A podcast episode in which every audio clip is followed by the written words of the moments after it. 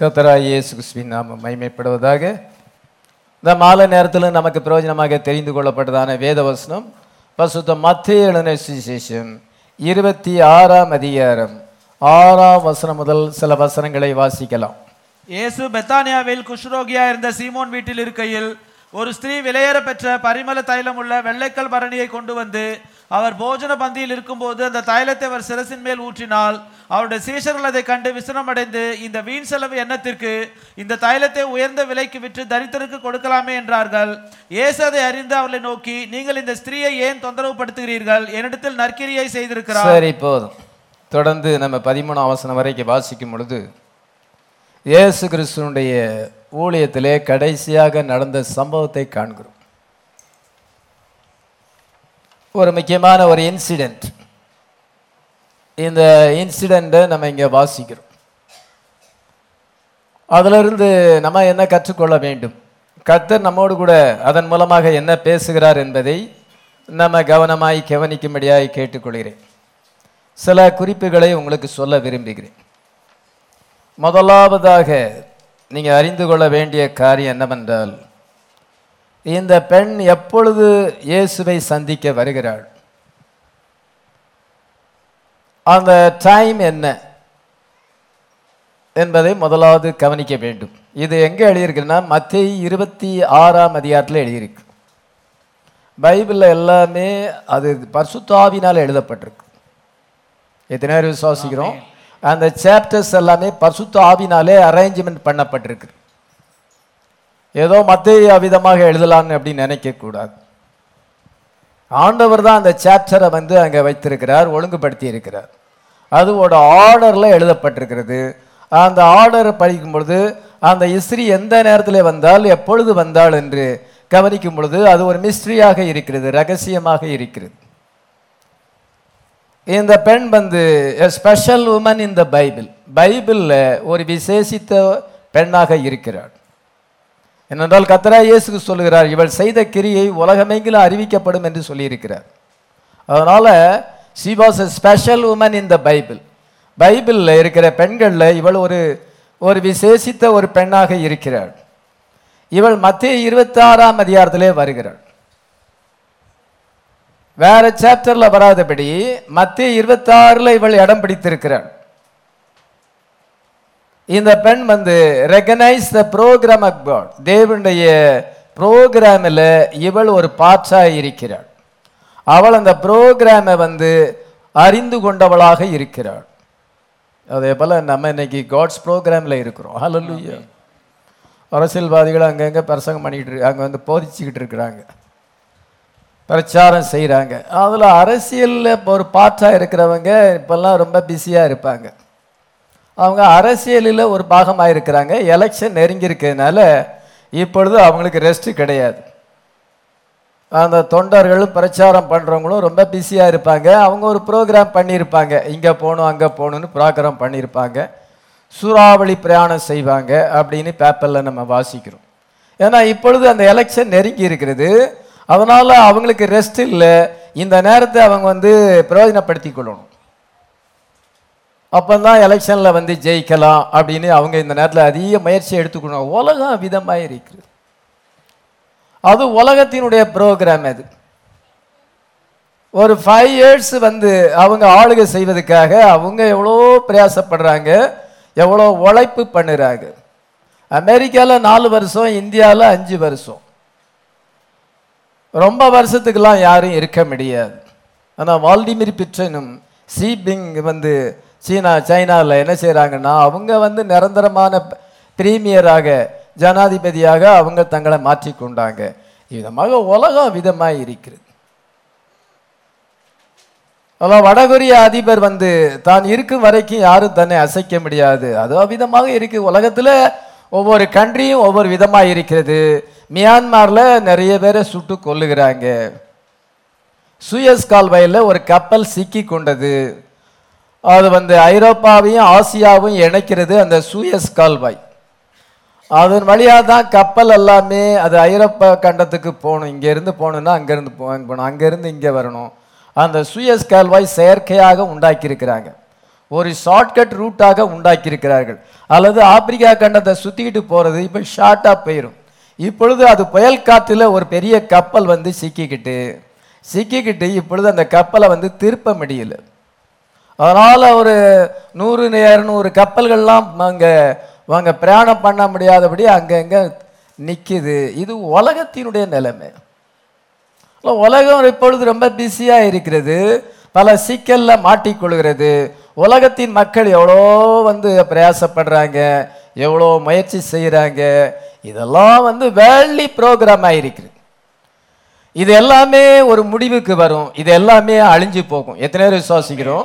ஆனால் God's program வந்து ஒரு காலம் அழிஞ்சு போகாது. ஹalleluya இது மேன்ஸ் ப்ரோக்ராம் அல்ல காட்ஸ் ப்ரோக்ராம் இது ஜீசஸ் ப்ரோக்ராம் அல்ல ஜீசஸ் ப்ரோக்ராமில் இவ வந்து ஒரு பாற்றாக வகிட்டாள் ஹalleluya இன்னைக்கு நீங்களும் ஒரு பாற்றாக இருக்கிறீங்க.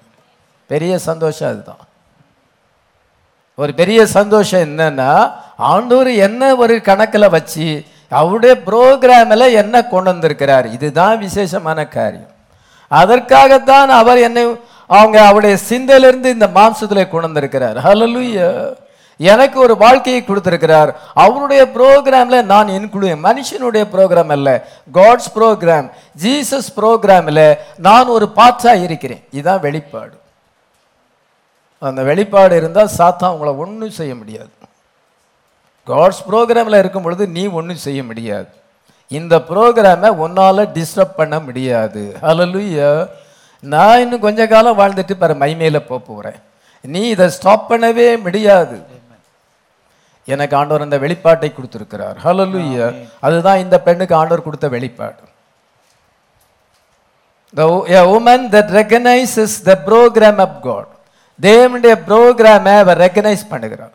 இயேசு கிறிஸ்துனுடைய ப்ரோக்ராமை அவள் அவங்க ரெக்கனைஸ் பண்ணுகிறார்.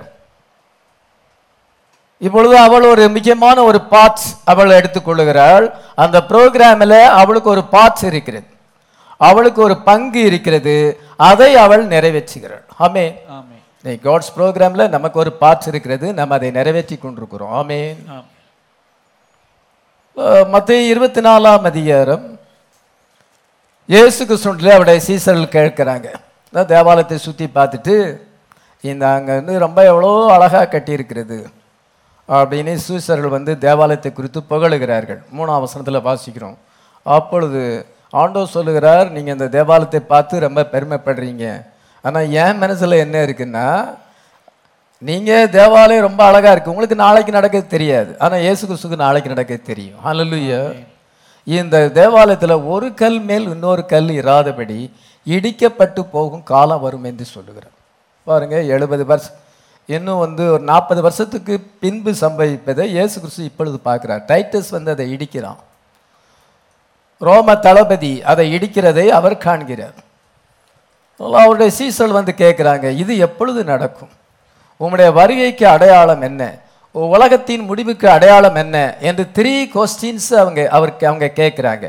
ப்ரைவேட்டாக ஆண்டோட்ட கேட்கும் பொழுது கத்தர் அவர்களுக்கு அந்த மூணு கொஸ்டினுக்கும் சொல்லுகிற பதில் தான் மத்தேயு இருபத்தி நாலாம் அதிகாரம் அமேன் மத்திய இருபத்தி நாலாம் அதிகாரத்தில் இயேசு கிறிஸ்து அவளுக்கு ஏழு முத்திரையை திறக்கிறார். என்ன எப்படி திறக்கிறார்? இன் வேர்ட் ஃபார்ம் அது வேர்ட் ஃபார்மாக இருக்கிறது. இப்பொழுது அங்கே வேர்ட் ஃபார்மாக அவளுக்கு கொடுக்குறார். ஏழு is opening of seven seals மத்திய இருபத்தி நாலாம் அதிகாரம் it is opening of seven seals amen கடைசி காலத்தில் என்னென்ன நடக்கும்? யுத்தங்களும் யுத்தங்களின் செய்தியும் கேள்விப்படுவீர்கள். அங்கே பூமி எதிர்ச்சி ஏற்படும் பஞ்சங்கள் ஏற்படும் கொள்ளை நோய் ஏற்படும். இப்போ பாருங்க ஒரு வருஷமாக பிள்ளைகள் ஸ்கூலுக்கு போகல. நிறைய பேருக்கு அதெல்லாம் ஒன்றுமே தெரில உலகம் உண்டானது முதற்கொண்டு இப்படி வந்து நடந்துச்சா? எல்லாத்தையுமே ஈஸியாக ஜனங்களை எடுக்கிறாங்க. எல்லாத்தையும் கொஞ்ச நாளில் அதை இக்னோர் பண்ணிடுறாங்க மறந்துடுறாங்க. அந்த லாக்டவுன் வந்தால் தான் கொஞ்சம் உணர்வு வரும். இப்போ லாக்டவுன் இல்லைனால உணர்வு வராது. எல்லாமே வாதைகள் ஊற்றப்படுது. அங்கே பெஸ்டிலன்ஸ் வரும். கத்தர் கொள்ளை நோய் வரும் அங்கே வரும் சொல்லியிருக்கார். நிறைவேறிக்கிட்டு இருக்குது. ஆனாலும் ஜனங்களுக்கு உணர்வு வருமா? கிறிஸ்தவனுக்காவது உணர்வு வருமா? அவங்களுக்கு கூட உணர்வு வராது. ஏன்னா கொஞ்ச நாள்ல அது கொஞ்சம் ஃப்ரீ ஆயிட்டுனா அவங்க எல்லாத்தையும் மறந்துடுவாங்க இது மத்திய இருபத்தி நாலாவது இடம் நிறைவேறி கொண்டிருக்கிறது. அந்த சீல்ஸ் அங்கே நிறைவேறி கொண்டிருக்கிறது. அவர் சிக்து சீலை குறித்து சொல்லுகிறார். சிக்து சீல் வந்து இருபத்தொன்பதாம் வசனத்திலிருந்து முப்பத்தொன்னாம் வசனம் வரைக்கும் சொல்லுகிறார். இருபத்தொன்பது முப்பத்தொன்னு வரைக்கும் வாசிக்கலாம். அந்நாட்களில் உபத்திரம் முடிந்தவுடனே சூரியன் அந்தகாரப்படும். சந்திரன் ஒளியை கொடாதிருக்கும். நட்சத்திரங்கள் வானத்திலிருந்து விழும்.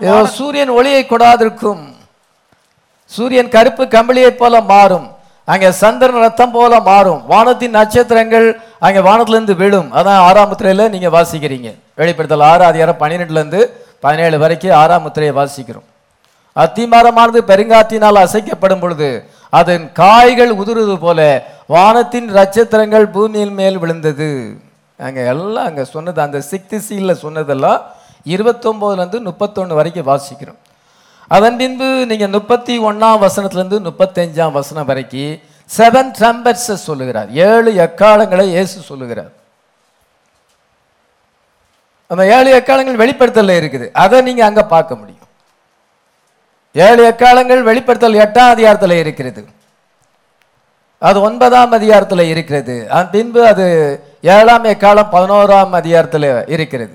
இது எல்லாத்தையும் இயேசு கிறிஸ்து அங்க சொல்லுகிறார். அதாவது செவன் ட்ரம்பட்ஸ் அங்க சொல்லுகிறார். செவன் ட்ரம்பட்ஸ்ல இஸ்ரேல் ஜனங்கள் வந்து தங்களுடைய சொந்த தேசத்துக்கு போகிறார்கள். ஒரு லட்சத்து நாற்பத்தி நாலாயிரம் பேர் மீட்கப்படுகிறார்கள். அந்த காரியங்களெல்லாம் அவர் சொல்லிட்டார். வெளிப்படுத்தின விசேஷத்தில் பின்பு அங்கே யோவானுக்கு சிம்பிள் ஃபார்மாக வெளிப்படுத்தினார். இங்கே வேர்ட் ஃபார்மாக இருக்கிறது. Jesus opening the seven seals அதனால் Matthew chapters twenty four is the opening of seven seal hallelujah ட்ரம்பட்ஸை open பண்ணுகிறார். அதன் பின்பு முப்பத்தி ஆறிலிருந்து நீங்கள் வாசிக்கும் பொழுது முப்பத்தி ஒன்பதாம் வசனம் வரைக்கும் அந்த நாளையும் அந்த நாளையும் பிதா ஒருவர் தவிர வேறொரு அறியார் அப்படின்னு சொல்லுகிறார். தான் செவன் சீல் அந்த செபன்சியில் அப்படி சொல்லிட்டு யாருக்கும் தெரியாதுங்கிறாரு. அதுக்கு பிறகு ஆன்சரே சொல்கிறாரு நோவா காலத்தில் நடந்தது போலவே மனுஷகுமாரன் வெளிப்படும் இந்த காலத்தில் நடக்கும். ஜனங்கள் புசித்து குடித்து பெண் கொண்டு பெண் கொண்டார்கள். ஜலப்பிரளயம் வந்து அனைவரும் வாரிக்கொண்டு போகும் மளவும் உணராதிருந்தார்கள். அதனால் நோவா காலத்தை கொடுக்குற. ஏழாம் உத்தரவை வந்து நோவா காலத்தில் எப்படி நடந்ததோ அப்படி நடக்கும்னு சொல்லி ஒரு பேரபிளாக சொல்லி ஆண்டவர் முடிச்சிட்டார். நீங்கள் நீங்க மத்திய இருபத்தி நாலாம் அதிகாரத்தை வாசிக்கும் பொழுது it is opening of seven seals hallelujah ஒரு ஸ்தாபனத்துக்காரனுக்கு இது எதாவது தெரியுமா? அவர் அமெரிக்காவில் போய் பைபிள் காலேஜ் படிச்சிருப்பார். பெரிய பாசர். இன்னும் சிலர் ஜிப்பா போட்டுக்கிட்டு ரொம்ப குதிப்பாங்க. நாங்கள் பெரிய ஆவியை பெற்றிருக்கோன்னு குதிப்பாங்க. அவங்க முழங்கால் கூட உட முட்டி கூட உடஞ்சி போகும். அந்த மாதிரி குதிப்பாங்க. வயசு அறுபதுக்கு மேலே ஆகுது. இவர் எந்துக்கு இவ்வளோ ஆட்டம் ஆடுறாருன்னு நம்ம நினைப்போம். ஆவியில் அவர் வந்து குதிப்பார். அவங்களுக்கு தெரிஞ்சதெல்லாம் அவ்வளோதான் அதுக்கு மேலே அவங்ககிட்ட ஒன்றும் இல்லை. அந்த அந்நிய பாஷை பேசி குதிக்கிறது தானே ஒழிய. இது ஏதாவது வெளிப்பாடு தெரியுமா? மத்திய இருபத்தி நாலு அதிகாரம் ஓப்பனிங் ஆஃப் செவன் சீல்ஸ் அவங்களுக்கு தெரியுமா? தெரியாது. அப்போ அந்த சபைக்கு போனால் இவங்க எப்படி இருப்பாங்க? அதை மாதிரி தான் இருப்பாங்க. இன்னைக்கு கத்து நமக்கு ஏழு முத்திரைகளை திறந்திருக்கிறார். ஹலலுய்யா தேவ ரகசியம் வெளிப்பட்டிருக்கிறது. ஹலலுய்யா இப்பொழுது opening of the seven seals twenty match twenty fourth chapter அதன் பின்பு மத்திய இருபத்தஞ்சு அதிகாரத்தை வாசிக்கும் பொழுது அங்கே வந்து வைஸ் வெர்ஜின்ஸ் ஃபூலிஷ் வெர்ஜனை குறித்து ஏசு சொல்லுகிறார். பத்து கனிகள் மணவாளனை எதிர்நோக்கி போனார்கள். அதில் ஐந்து பேர் புத்தி உள்ளவர்கள் ஐந்து பேர் புத்தி இல்லாதவர்கள். புத்தி இல்லாதவர்கள் வந்து பாத்திரத்திலே எண்ணெய் கொண்டு போகவில்லை. புத்தி உள்ளவர்கள் விளக்குகளோடு கூட தங்களுடைய பாத்திரத்தில் எண்ணெய் கொண்டாடுகிறார்கள் அப்பொழுது நடுராத்திரியிலே இதோ மணவாளன் வருகிறார். பிகோல் the bridegroom cometh there was a midnight cry நடுராத்திரியிலே ஒரு சத்தம் உண்டானது. ஆறாம் வசனத்தை வாசிக்கலாம். நடுராத்திரியிலே இதோ மணவாளன் வருகிறார். அவருக்கு எதிர்கொண்டு போக புறப்படுங்கள் என்கிற சத்தம் உண்டாயிற்று. இதோ நடுராத்திரியிலே அங்கே ஒரு சத்தம் மணவாளன் வருகிறார். அவருக்கு எதிர்கொண்டு போங்கள். There was a cry in the midnight. Behold the bridegroom cometh. அந்த சத்தத்தை யார் முழங்கினா அவனர் ஏழாம் தூதன் அதை சொன்னார். ஹalleluya behold the bridegroom cometh. இதோ மணவாளன் வருகிறார். அந்த கிரை அங்க வந்தது.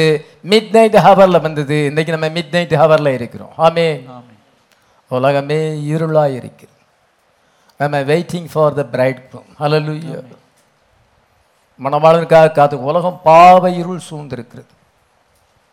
அவிசுவாசம் என்ன? இருள் சூழ்ந்திருக்கிறது. அதிக ஆபத்துகள் அதிக வந்து அங்கே போராட்டங்கள் நிறைந்த உலகத்திலே நம்ம ஜீவித்து கொண்டிருக்கிறோம்.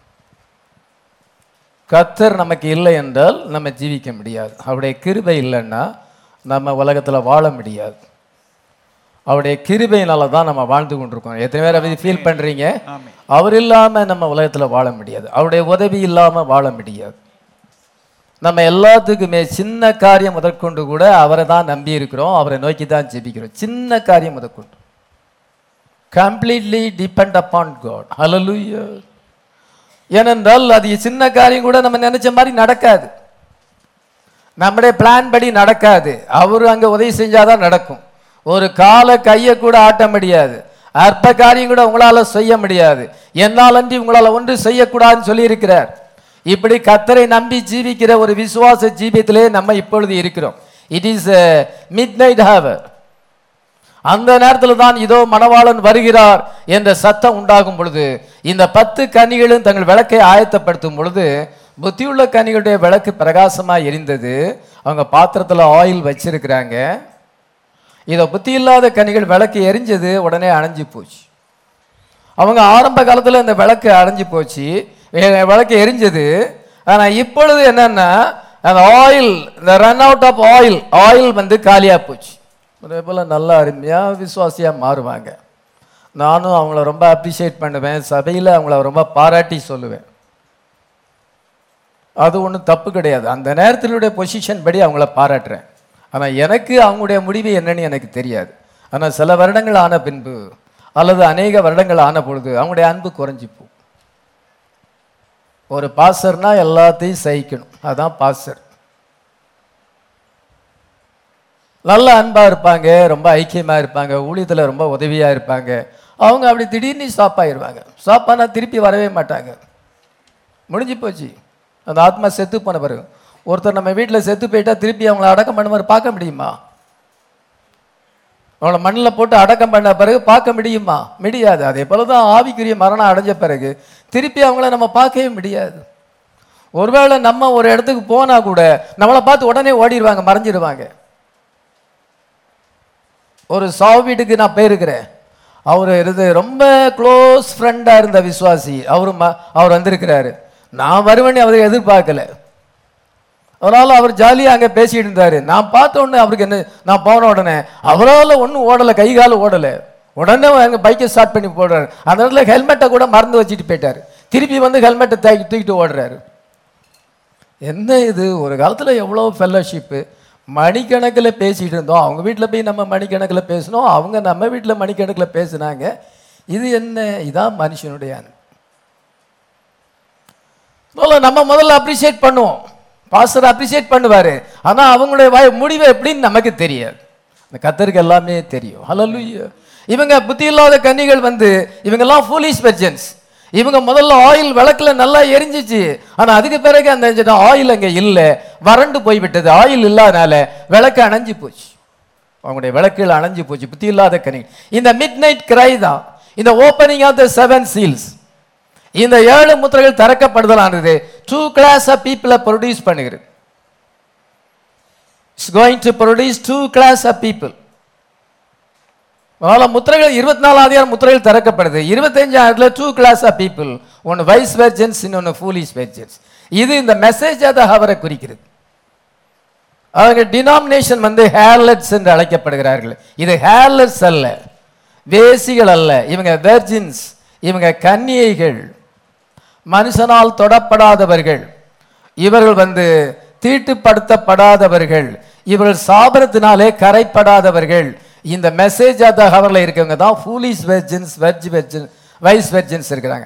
இந்த செய்தியானது opening of the seven seals two group of பீப்புளை ப்ரொடியூஸ் பண்ணுது இருபத்தி நாலாம் அதிகாரம் அது இருபத்தஞ்சாம் அதிகாரத்துக்கு அது வரும் பொழுது அங்கே டூ கிளாஸ் ஆஃப் பீப்புளை நம்ம காண்கிறோம். One has the oil and recognise the day in the message இதை recognise the day and the message அந்த வைஸ் வெர்ஜன்ஸ் வந்து இப்பொழுது நம்ம என்ன காலத்துல இருக்கிறோம் அந்த மெசேஜ் என்ன? இப்பொழுது ஃபுல்னஸ் ஆஃப் வேர்ட் வந்திருக்கிறது. ஆமே. சன் ஆஃப் மேன் மினிஸ்ட்ரி மறுபடியும் வந்திருக்கிறது. ஆமே மேனிஃபெஸ்டேஷன் சன்ஸ் ஆஃப் காட் வந்திருக்கிறது. தேட்ஃபுல் வந்திருக்கிறது. ஓப்பனிங் ஆஃப் த வேர்ட் வந்திருக்கிறது. ஹalleluya இதெல்லாம் அவங்களால அண்டர்ஸ்டாண்ட் பண்ண முடியும். அதை பூலிஷ் வெர்ஜன்ஸ் அதை அண்டர்ஸ்டாண்ட் பண்ண முடியாது அதில் நிலச்சி நிற்க முடியாது. இதான் நீங்கள் அறிய வேண்டிய காரியம். அதான் இருபத்தி நாலாம் அதிகாரத்துலேருந்து இருபத்தஞ்சு அதிகாரம் வரும் பொழுது இப்போ நம்ம இருபத்தஞ்சு அதிகாரத்துக்கு வந்திருக்கிறோம். இதோ மணவாளன் வருகிறார். Behold the bridegroom இது வந்து ப்ராஃபட் மெசேஜ் ஏழாம் தூதனுடைய செய்தி. அதனால் opening of the seven seals அந்த பெனாமுடைய மெசேஜ் டூ கிளாஸ் ஆஃப் பீப்புளை ப்ரொடியூஸ் பண்ணுறது ஒன்று ஃபூலிஷ் வெர்ஜன் இன்னொன்று வாய்ஸ் வெர்ஜன் இப்பொழுது இருபத்தி ஆறாம் அதிகாரம் வரும் பொழுது இந்த பெண்ணை குறித்து வாசிக்கிறோம் God is going to open a mystery in a woman. அந்த பெண்ணுக்குள்ள இருக்கிற அந்த மிஸ்ட்ரியை ரகசியத்தை இப்பொழுது ஆண்டவர் வெளிப்படுத்துகிறார். நீங்க இப்பொழுது இருபத்தாறு அதிகாரத்துக்கு வந்திருக்கிறீங்க. நீங்க தான் அந்த இஸ்திரி ஹalleluya அந்த உமன் நம்ம தான். இல்ல, நம்ம இருபத்தி நாலு தாண்டி ஆயிரத்தி தொள்ளாயிரத்தி அறுபத்தி மூணுல முத்திரையில் திறக்கப்பட்டது. அது இருபத்தி நாலாம் அதிகாரம். அதன் பின்பு இருபத்தி அஞ்சாம் அதிகாரம். ஃபூலிஷ் வெர்ஜன் வைஸ் வெர்ஜன் இப்போ அதையும் நம்ம கடந்து இருபத்தாறாம் அதிகாரத்துக்கு வந்துட்டோம். இருபத்தாறாம் அதிகாரத்தில் அங்கே ஒரு பெர்ஃபெக்ட் உமன் ஒரு நல்ல ஒரு பெண்ணை காண்கிறோம். ஒரு அன்புள்ள ஒரு பெண்ணை காண்கிறோம். ஒரு சாந்தமான ஒரு பெண் அமைதலான ஒரு பெண் ஒரு ரொம்ப டீசெண்டான பெண் ஹானரபிள் உமன் ஒரு ஹானரபிள் விமனை காண்கிறோம். லூக்கா ஏழாம் அதிகாரத்தில் இயேசு கிருஷ்ணனுடைய பாதத்தை பரிமள தைலத்தை பூசி அதை கண்ணீரினால் நனைத்து தலைமயிரினால் அவள் துடைத்தாள் சொல்லும் பொழுது அந்த பெண் வந்து ப்ராஸ்டிடியூட் உமன் அவளுடைய பாவத்தை இயேசு கிறிஸ்து மன்னித்தார். அவள் நன்றி கடனாக வந்து அதை செய்யும் பொழுது உன் பாவம் உனக்கு மன்னிக்கப்பட்டது நீ சமாதானத்தோடு போகலாம் என்று சொல் அவளும் ஏதோ நல்ல பெண்ணாக மாறிட்டாள். ஆனால் அவனுடைய வாழ்க்கை வந்து ஆரம்ப ஜீவியம் வந்து ப்ராஸ்டிடியூட்டாக இருந்தது. ஆனால் இந்த பெண் அப்படி இல்லை. இது வந்து ஒரு நல்ல பெண். ஒரு ஹானரபுள் உமன் கனம் பொருந்திய ஒரு இஸ்திரி அஹ் ரெண்டையும் கம்பேர் பண்ணணும். மத்திய ஏழாம் லூக்கா அதிகாரத்திலே அங்கே ஒரு பெண் அவளும் செய்தாள் பாதத்திலே பூசினாள். இவள் வந்து சிரசின் மேல ஊற்றுகிறாள். ஒரு வசந்த வாசிக்கலாம். ஒரு ஸ்திரீ விலையேற பெற்ற பரிமள தைலம் உள்ள வெள்ளைக்கல் பரணியை கொண்டு வந்தவர் போஜன பந்தியில் இருக்கும்போது அந்த தைலத்தை அவர் சிரசின் மேல் ஊற்றினாள். இதோ தைலத்தை சிரசின் மேல் ஊற்றி அவள் சிரசின் மேல் ஊற்றவில்லை பாதத்திலே பூசினாள். She was a prostitute woman converted to Christ. ஆனால் இது வந்து என்னென்னா இது ஒரு பக்தியுள்ள ஒரு பெண். ஒரு அமைதல் சார்ந்த அமைதலான கனம் பொருந்திய ஒரு பெண். இவள் என்ன செய்ய இயேசு கிறிஸ்து சீமோன் வீட்டிலே பந்தி இருக்கிறார் என்பதை அறிந்து விலையேற பெற்ற ஒரு அதான் தல அலபாசர் பாக்ஸ் அந்த நலதம் என்கிறான அந்த விலையேறப்பட்ட தைலத்தை வாங்கி கொண்டு வந்து அதனுடைய மூடியை உடைத்து முத்திரையை உடைத்து அதை என்ன சொன்னால் அந்த ஆயின்மெண்ட் அந்த பரிமள தைலத்தை அவர் சிரசின் மேல் முழுசும் ஊற்றிட்டார் அது அவருடைய சிரசின் மேலே இருந்து அப்படியே அவர் தலையிலிருந்து வடிஞ்சு வடிஞ்சு தாடி வழியாக வடிஞ்சு அவருடைய அங்கியெல்லாம் நனைந்து இதோ அப்படியே அது கீழே இறங்குது. அப்பொழுது இந்த வீடெல்லாம் மணமாக இருந்தது. அலல்லு ரெண்டுக்கும் டிஃப்ரெண்ட் இருக்குது.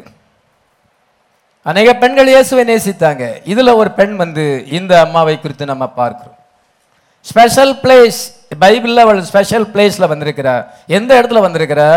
After the opening of the seals after the midnight cry இந்த பெண் வருகிறார் அதே போல் நம்ம முத்திரைகள் திறக்கப்பட்டு இதோ மணமாளன் வருகிறார் என்ற சத்தம் கேட்கப்பட்டு டூ கிளாஸ் ஆஃப் பீப்புள் அங்கே உருவாகியிருக்கிறாங்க இப்போ நம்ம ஒரு பிரைவேட்டாக ஒரு பெண்ணை பார்க்குறோம். அதெல்லாம் குரூப் ஆஃப் பீப்புள் இது வந்து பிரைவேட்டாக ஒரே ஒரு பெண்ணை குறித்து எழுதியிருக்குது. அதனால் individual relationship with Jesus Christ hallelujah சபையா நம்ம ஆண்டோட்ட ஐக்கியப்படுகிறோம். கத்தருக்கு சோத்திரம் நம்ம எல்லாம் வைஸ் வெர்ஜனாக இருக்கிறோம் ஆமே நீங்கள் இவ்வளோ பிரயாசப்படுறீங்க? இவ்வளோ பிரயாசத்தை ஆண்டவர் கனப்படுத்தி உங்களை ரேப்சரில் எடுத்துக்கொள்வார்னு விசுவாசிக்கிறேன். ரொம்ப கண்டம் பண்ணக்கூடாது. ஏன்னா நம்முடைய பிரயாசம் அதிகம் இருக்குது நம்ம சபையார் அதிக பிரயாசப்படுறீங்க. வார்த்தைக்காலையும் வார்த்தையிலையும் ஜெபத்திலையும் அதிக பிரயாசப்படுறீங்க. நேற்று ஃபுல்லாக பாசிங் ப்ரேயர் இன்றைக்கி ரெண்டு ஆராதனை. நம்மளுடைய டைமில் பெரும்பகுதியை ஆண்டவர் கொடுத்துருக்குறோம். அதனால் விதமாக பிரயாசப்படும் பொழுது கத்தர் எப்படி நம்மளை கைவிடுவார்? இப்போ நம்ம குரூப்பாக வர்றோம். ஆனால் இண்டிவிஜுவலாக இந்த பெண் வருகிறார். தனிப்பட்ட பிரகாரமாக வருகிறார். இது ஒரு தனிப்பட்ட அனுபவத்தை குறிக்கிறது. மத்திய இருபத்தஞ்சாம் அதிகாரில் அது வந்து group of people foolish virgins wise virgin இது அஞ்சு அது அஞ்சு. ஆனால் இங்கே வரும் பொழுது ஒரு தனிப்பட்ட ஒரு பெண். ஒரு இண்டிவிஜுவல் உமன் அவளுடைய வாழ்க்கையில் ஆண்டவர் ஒரு சீக்ரெட்டை வைத்திருக்கிறார். அவள் ஒரு ரியல் பிரைடுக்கு அடையாளமாக இருக்கிறாள். லூயர் இல்லை seven churches are over seven seals are opened two group people appeared now அந்த ரெண்டு குரூப்பா மக்கள் இப்பொழுது காட்சியிலே தோன்றியிருக்கிறாங்க. ஆனா இருபத்தாறாம் அதிகாரம் வரும் பொழுது என்ன ஏற்படுகிறது? அந்த பெண்ணை காட்சியிலே ஆண்டிருக்கணும். அவள் அங்க தேவனுடைய இயேசு கிறிஸ்துடைய ப்ரோக்ராம்ல இருபத்தாறாம் அதிகாரத்துல இருக்கிறார் நம்ம இன்னைக்கு அந்த இருபத்தாறாம் அதிகாரத்துக்கு வந்திருக்கோம். ஆமென். அங்க என்ன நடந்தோ அதுதான் இங்க நடக்குது. இதுதான் பாஸ்டருடைய என்ன ஜாப்னா அதை கம்பேர் பண்ணி காமிக்கிறது. ஒரு கம்பேரிஷன் கொடுக்கிறது ஒரு டைப்பாலஜி கொடுக்கிறது ஒரு பேட்டர்னை கொடுக்கிறது. பைபிள் எப்படி இருக்குது? அதுக்கு சரித்திர புஸ்தகம் அல்ல. அது இப்பொழுது நிறைவேறி கொண்டிருக்கிறது அதுதான் பாஸ்டருக்கு ஆண்டவர் ஒரு காலிங் அனைட்டிங்கை கொடுத்து வேத வாக்கியங்களை உங்களுக்கு விளக்கி காண்பிக்கும்படியாக வைத்திருக்கிறார். இந்த வெளிப்பாடு தான் உங்களுக்கு ரேப்சரிங் ஃபெய்த்தை கொண்டு வரும்.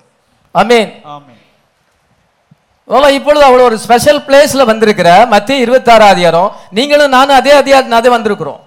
அது வந்து முதலாம் வரியில இருந்தது இது ரெண்டாம் வரியில இருக்கு.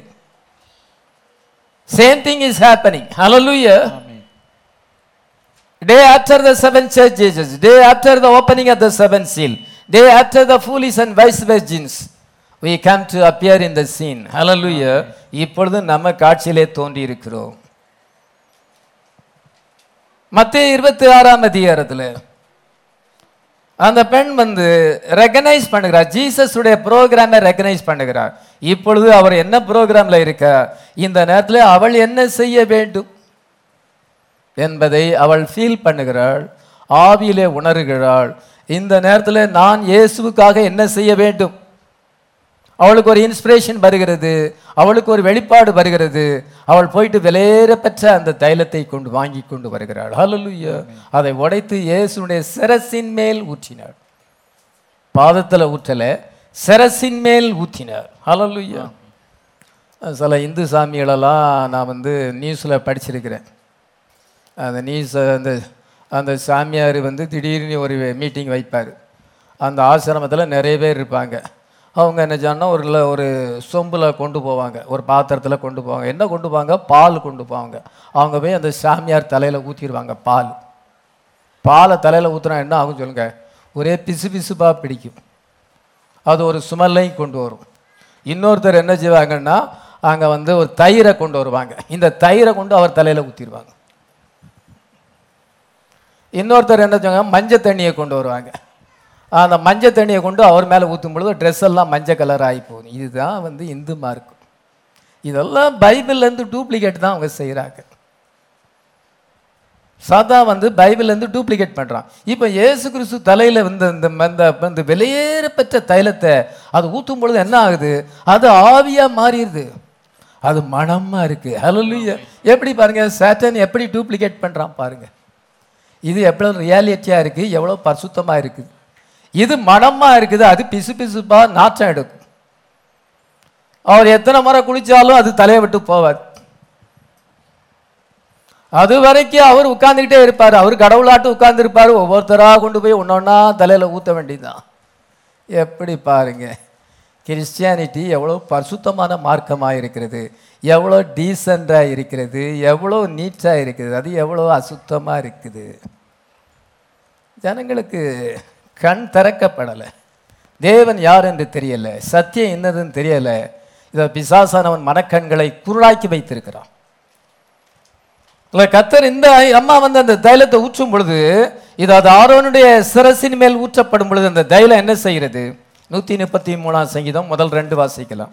இதோ சகோதரர் ஒருமித்து வாசம் பண்ணுறது எத்தனை நன்மை எத்தனை இன்பமானது. அது ஆரோனுடைய சிரசின் மேல் ஊற்றப்பட்டு அவருடைய தாடியிலே வடிகிறதும் அவருடைய அங்கிகளின் மேல் இறங்குறதுமான நல்ல தைலத்துக்கும் இதோ அது ஆரோனுடைய சிரசின் மேல் ஊற்றப்படுகிறது. அந்த அபிஷேக தைலம் அனாயிண்டிங் ஆயில் அந்த அலபாஸ்டர் அந்த என்ன செய்தால் அங்கே ஊற்றப்படும் பொழுது என்ன செய்கிறது என்றால் அந்த அலாபேசர் பாக்ஸை உடைத்து அந்த ஆயின்மெண்ட் அவள் ஊற்றும் பொழுது அது என்ன செய்தால் அப்படியே ஆவியா சென்ட்டை ஊற்றினா என்ன செய்யும்? சென்ட் வந்து ஆவியா போயிரும். அதே மாதிரி தான் அந்த ஆயில் வெளியேற பெற்ற ஆயில் வந்து கொஞ்ச நேரத்தில் எவாப்ரேட் ஆகிவிடும். அது எல்லா இடத்தையும் அது ஸ்மெல் மான சுகந்த வாசனையினாலே நிறைத்துவிடும் அதுதான் அந்த பெண் செய்தாள் அது ஆரோனுடைய சரசின் மேல் ஊற்றப்பட்டு அவனுடைய தாடியில் இறங்குறதும் அவன் வஸ்திரங்களில் இறங்குறதுமான நல்ல தைலத்துக்கு ஒப்பாய் இருக்கிறது. அது எவ்வளவு இன்பமாய் இருக்கிறது. எவ்வளவு வாசனையாக இருக்கிறது. ஹலலுய கிறிஸ்டியானிட்டி தான் ஒன்லி டீசன்ட் மார்க்கம் வந்து இந்த கிறிஸ்டியானிட்டி தான். மற்ற எல்லா மார்க்கங்களும் தேவையில்லாத காரியங்களாக இருக்கும் அது வந்து ஞானம் இல்லாத காரியங்கள் அருவருப்பான காரியங்களாக இருக்கும் அந்த சாமிகளை பார்த்தா தாடி வளர்த்துக்கிட்டு அவங்க இருக்கிற லட்சணத்தை பார்த்தாலே ரொம்ப அருவருப்பாக இருக்கும். ஆனால் கிறிஸ்டியானிட்டி வந்து நீட்டான மார்க்கும் ஹalleluya எல்லாம் நம்ம டீசன்ட் பீப்புள் நம்முடைய ஆண்டவர் பரிசுத்தர் அதனால் நாம பரிசுத்தராக இருக்கிறோம் ஹalleluya இது சுகந்த வாசனையான மார்க்கும் அதனால் அவள் என்ன சென்றால் அங்கே? அந்த வாசனை நிரப்பினது. இதுதான் இருபத்தாறாம் அதிகாரம். இப்பொழுது நம்ம அந்த அந்த பகுதி தான் செய்து கொண்டிருக்கிறோம். தொடர்ந்து நான் அதை டீட்டெயிலாக உங்களுக்கு பேசுகிறேன் அதன் பின்பு நீங்கள் இருபத்தி ஏழாம் அதிகாரம் வரும் பொழுது மத்திய இருபத்தி ஏழாம் அதிகாரம் குரூசிபிகேஷன் ஆஃப் ஜீசஸ் கிரைஸ்ட் இயேசு கிறிஸ்து சிலுவையில் அறையப்படுகிறார். மேசியா வருவார் வருவார்னு எதிர்பார்த்தாங்க வந்துட்டாரு. ஆனால் அந்த மேசியாவை அவர்கள் சிலுவையில் அறைந்தார்கள். அதனால் இருபத்தி ஏழாம் அதிகாரம் குரூசிபிகேஷன் ஆஃப் ஜீசஸ் கிரைஸ்ட் இப்பொழுது குரூசிபிகேஷன் நடந்து கொண்டிருக்குதா? நடந்து கொண்டிருக்கிறது. I indict this generation for the second crucifixion of Jesus Christ இந்த ஜனங்கள் இயேசு கிறிஸ்துவை ரெண்டாம் முறை சிலுவையில் அறிந்ததாக நான் குற்றச்சாட்டுகிறேன் சாட்டுகிறேன். என்ற செய்தியிலே பிரதர் பெர்னான் சொல்லுகிறார். அந்த பிரசங்கியார்கள் தங்களுடைய புல்பிட்டிலே அவரை சிலுவையில் அறைகிறாங்க அதனால் இப்பொழுது செகண்ட் குரூசிபிகேஷன் டைமாக இருக்கிறது. அதன் பின்பு இருபத்தி எட்டாம் அதிகாரம் ரெசரக்ஷன் ஆஃப் ஜீசஸ் கிரைஸ்ட் இயேசு கிறிஸ்துடைய உயிர்த்தெழுதல் ரெசரக்ஷன் அண்ட் ராப்சர் உயிர்த்தெழுதலும் எடுத்துக்கொள்ளப்படுதலும். பாருங்கள் கரெக்டாக அந்த ஆர்டரில் இருக்குது இருபத்தி நாலாம் அதிகாரம் ஓப்பனிங் ஆஃப் த சீல் இருபத்தஞ்சாம் அதிகாரம் foolish virgin and wise virgins அதன் மாதிரி இருபத்தாறாம் அதிகாரத்தில் இந்த பெண்ணை குறித்து பார்க்குறோம். இவள் வந்து அந்த தைலத்தை அவருடைய சரசின் மேல் ஊற்றுகிறாள். நீங்கள் அந்த ஸ்டேஜில் வந்திருக்கிறீங்க. இனி நடக்க போனது செகண்ட் குரூசிபிகேஷன் இதோ ரெசரக்ஷன் அண்ட் ரேப்சர் நடக்க போகிறது அதனால் ஓப்பனிங் ஆஃப் த சீலுக்கும் இந்த ரெசரக்ஷனுக்கும் மத்தியில் குரூசிபிகேஷன் அண்ட் ரெசரக்ஷன் மத்தியில் இந்த பெண் காட்சியில் வந்திருக்கா? நீங்களும் இப்போ அதே நேரத்தில் வந்திருக்கீங்க. எத்தனை பேர் ஃபீல் பண்ணுறோம் ஹalleluya நீங்க அதை ஃபீல் பண்ணீங்கன்னா உங்களுடைய சாணம் நீங்க வந்து அந்த பெண்ணா இருக்கிறீங்கன்னு அர்த்தம். உங்களுக்கு எக்ஸாக்டா மேட்ச் ஆகுதா? அந்த இதுதான் Jesus and his programme Jesus and his ப்ரோக்ராம்ல she recognise the programme Jesus Christ அதனால ஆண்டவர் சீக்கிரம் மறிக்க போகிறார். அவருக்கு நான் வந்து என்ன செய்யணும் என்றால் ஏ- ஏதாவது ஒன்றை செய்ய வேண்டும். இப்பொழுது செய்யவில்லை என்றால் இனி ஒரு காலம் செய்ய முடியாது. அவர் ஊழியத்தினுடைய முடிவில் வந்திருக்கிறார். அவர் நமக்காக பலியாக போகிறார். குரூசிபிகேஷன் வரப்போகிறது. ரெசரக்ஷன் அண்ட் ராப்சர் வரப்போகுது. அதுக்கு முன்னதாக நான் ஒரு ஊழியத்தை செய்ய வேண்டும். நான் இப்பொழுது செய்யவில்லை என்றால் இனிமேல் சான்ஸ் இல்லை. நோ சான்ஸ் நோ டைம் அதனால் இந்த நேரத்தை நான் பயன்படுத்தி கொள்ளணும். அவருக்காக நான் என்ன செய்யணும்? என்னுடைய அவருடைய மனசுல என்ன ஆகுறது என்றால் அவருக்கு வந்து நம்ம சாதாரண ஆயின்மெண்ட் வாங்கக்கூடாது. விலையேற பெற்ற ஆயின்மெண்ட் அவருடைய சேவிங் எல்லாத்தையும் எடுக்கிறார். இவ்வளவு நாள் அவள் சேமித்து வைத்த எல்லா பணத்தையும் கொண்டு போய் அந்த விலையேறப்பட்ட அந்த ஆயின்மெண்ட்டை வாங்கிட்டு அவள் வேகமாக வருகிறாள். வாஞ்சியோடு வருகிறாள் சந்தோஷத்தோடு வருகிறாள். கத்தருக்காக நான் ஒரு நற்கிரியை செய்ய வேண்டும். ஹalleluya அந்த பரணிக்கல் அந்த இதை உடைத்து அந்த அலபேசர் பாக்ஸை உடைத்து அந்த ஆயின்மெண்ட் அவரை சிரசின் மேல் ஊற்றினாள் ஹalleluya இன்னைக்கு நம்ம அதை தான் செய்ய வேண்டும். அதனால this woman recognise her day and its message இந்த காலத்தையும் இந்த செய்தியும் அவள் அறிந்திருக்கிறாள். எத்தனை பேர் அறிந்திருக்கிறோம்? இப்பொழுது ஃபுல்னஸ் ஆஃப் வேர்டு வந்திருக்கிறது. ஆமேன். ஆமென். நீங்க ஃபுல்னஸ் ஆஃப் வேர்டில் இருக்கிறீங்க. அதான் சொல்றேன் டிஃபரன்ஸ் தெரியாதவங்க போலீஸ் வெர்ஜன்ஸ் டிஃபரன்ஸ் தெரிஞ்சவங்க வைஸ் வெர்ஜன் டிஃபரன்ஸ் தெரியாத ஃபூலிஸ் வச்சுருந்தா சபைக்கு வராமல் பின்வாங்கி போகிறாங்க ஆண்டவரே நாங்கள் யார் இடத்துல போவோம்? ஃபுல்னஸ் ஆஃப் வேர்டு இடத்துல இருக்குது. கல்வாரி டேபர்னாக்கில் ஃபுல்னஸ் ஆஃப் வேர்டு இருக்குது. என்ன காரியம் நடந்தாலும் எப்படி நம்ம வார்த்தையை விட்டு போக முடியும்? எப்படி வார்த்தையை விட்டு போக முடியுதுன்னு எனக்கு தெரில அவங்க ஃபூலிஸ் வெர்ஜன்கிறத நிரூபிக்கிறாங்க. நம்ம வைஸ் வெர்ஜனாக இருக்கிறோம். நம்ம அந்த பெண்ணாக இருக்கிறோம். ஹலலுய அவள் காலத்தை அதை செய்தி அறிந்தாள். அது மாத்திரமல்ல she recognises who among her. இப்பொழுது நம்ம மத்தியிலே இருக்கிறது யார் என்பதை Amen. இங்க இப்பொழுது நம் மத்தியிலே இருக்கிறவர் யார் என்பதை மற்றவங்களுக்கு தெரியல. அந்த சீமோன் விருந்துக்கு அழைத்தான் அவனுக்கு கூட தெரியல. அவருடைய சீசர்களுக்கு கூட ஃபுல் அண்டர்ஸ்டாண்டிங் வரல. அவங்களுக்கு ஃபுல் அண்டர்ஸ்டாண்டிங் வந்தா அந்த மாதிரி பேசியிருக்க மாட்டாங்க. இவள் வேஸ்டா இதெல்லாம் செய்றான்னு பேசியிருக்க மாட்டாங்க. அவங்களுக்கும் தங்கள் மத்தியில் யார் இருக்கிறான்னு தெரியல. ஆனா அவருக்கு ஊழியம் செய்கிறாங்க அவரை பின்பற்றுறாங்க. அவர் யாருன்னு தெரியல. ஆனா இவளுக்கு அவள் யாருன்னு தெரியுது. ஹalleluya இப்பொழுது நம்ம மத்தியில் யார் இருக்கிறா? ஜீசஸ் காடின் தியாஃபனி ஃபார்ம்ல இருக்கிறார். ஹalleluya இதோ கத்தர் நமத்திலே இருக்கிறார். பலமுள்ள தூதர் நமத்திலே இறங்கி வந்திருக்கார். நிறைய பேருக்கு ரெக்கனைஸ் பண்ணல. அது ஒரு வசனம் அப்படி எழுதி இருக்குது ஆனா ரியாலிட்டியா இப்பொழுது நம்ம மத்தியிலே இருக்கிறார். நாம அதை காண தவறி விடுகிறோம் அவ அந்த எல்லாரும் காண தவறி விட்டார்கள் இந்த பெண் வந்து she recognises who is among her நாம் மத்தியில இருக்கிறவர் யார் என்பதை அறிந்திருந்தாள். ஹalleluya யோவான் சானுடைய ஊழியம் முடிந்து விட்டது. அவன் இயேசு கிறிஸ்துவுக்கு ஞானசானம் கொடுத்தான். ஆடு பலி செலுத்தப்படுவதற்கு முன்னதாக கழுவப்பட வேண்டும். இப்பொழுது இடம் கொடு. இவ்விதமாக எல்லா நீதியும் நிறைவேற்றுவது நமக்கு ஏற்றதாக இருக்கிறது என்று அவன் அங்கே ஆண்டவர் அவன்கிட்ட சொல்லுகிறார். நான் உம்மகிட்ட ஞானசானம் எடுக்கணும் நான் வந்து உமக்கு எப்படி ஞானசானம் கொடுக்க முடியும்? இருக்கட்டும் இப்பொழுது இடம் கொடு. அதனால் ஆடு வந்து பலி செலுத்தப்படுவதற்கு முன்னதாக அது கழுவப்பட வேண்டும். அவர் ஞானசானம் எடுக்க வேண்டியது அவசியமாக இருந்தது. அப்பொழுது யோபான் சாணன் சொல்கிறான் இதோ உலகத்தின் பாவத்தை சுமந்து தீர்க்கிற தேவாட்டுக்குட்டி. அல்லலுயா behold the lamb that taketh away the sin of the world. ஒருவேளை இந்த பெண்ணு கூட அதை கேட்டிருக்கலாம். இவர் வந்து சுமந்து தேவாட்டுக்குட்டியாக இருக்கிறார். ஹalleluya உலகத்தின் பாவத்தை சுமந்து தீர்க்கிற தேவாட்டுக்குட்டி. என்னுடைய பாவத்தை சுமந்து தீர்க்கிற தேவாட்டுக்குட்டி இவர். ஹalleluya அவளுக்கு யாருன்னு தெரியுது?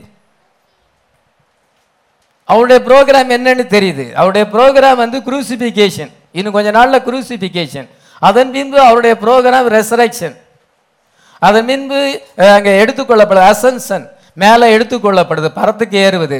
இதெல்லாம் வந்து இவளுக்கு தெரியுதே ஒழிய இந்த சீசனுக்கு கூட தெரியல. இன்னைக்கு நிறைய மெசேஜ் பிலிவர்ஸுக்கு தெரியாது. ஆண்டவர் ஒரு தீர்க்கதரிசியை அனுப்பினார்னு சொல்லி அதை தான் சொல்லுவாங்களே ஒழிய ஜீசஸ் அண்ட் இஸ் ப்ரோக்ராம் தெரியாது.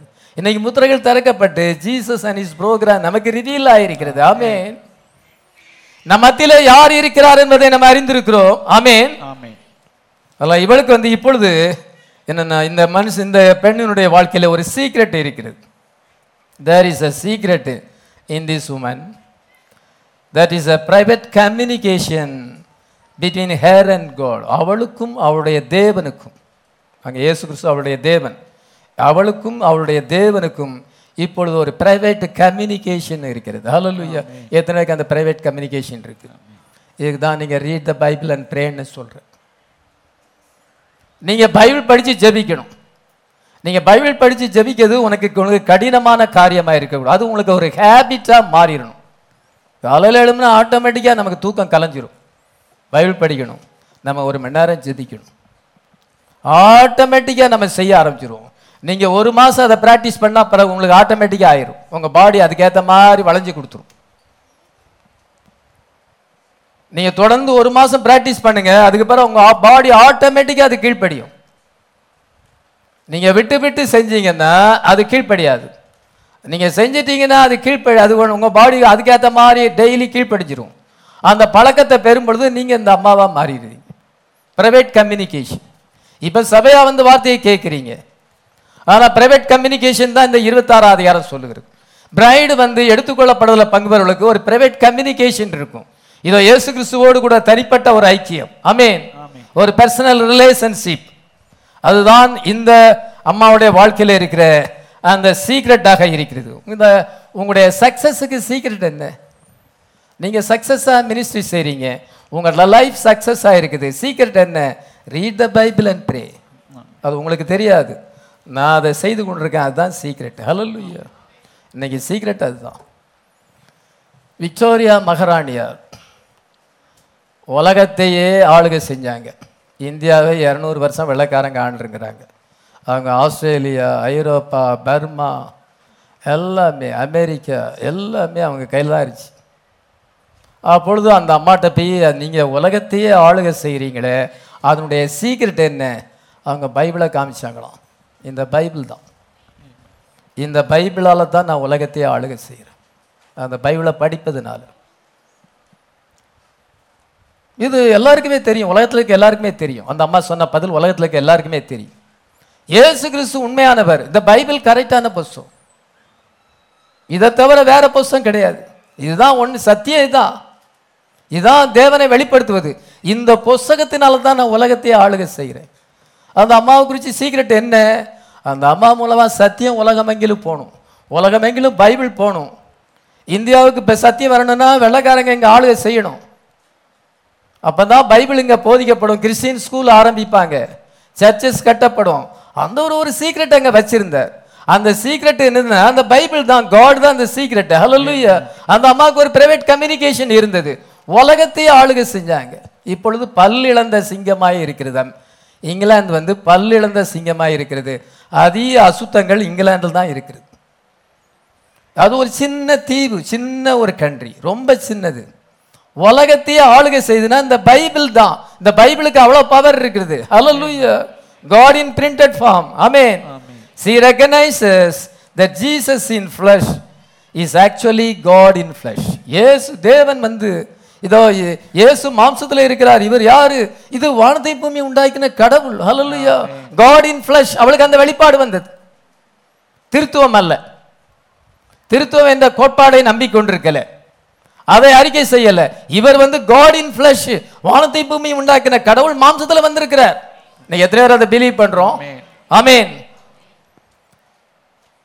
இப்பொழுது என்ன இந்த இவர் வந்து இன்னும் லேம்பாக மறிக்க போகிறார். ஹalleluya அதனால அவருக்கு நான் முன்னக்கூட்டியே அவருடைய அடக்கத்துக்கு ஒரு அடையாளமாக மெமேரியலாக நான் இப்பொழுது அவருடைய த சரீரத்தை நான் அபிஷேகம் பண்ணுகிறேன்.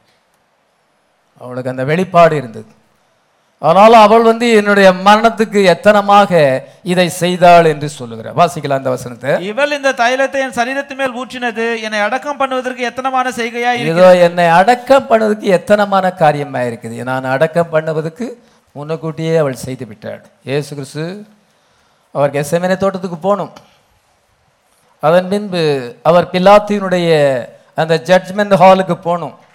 அதன் பின்பு அவர் சிலுவை சுமந்து கொண்டு கல்வாரிக்கு போகணும். அதன் பின்பு தான் அவருக்கு சுகந்த வாசனையிட்டு அவளை வந்து எம்பால்மிங் பண்ணி அவரை கொண்டு கல்லறையில் அடக்கம் பண்ணணும்.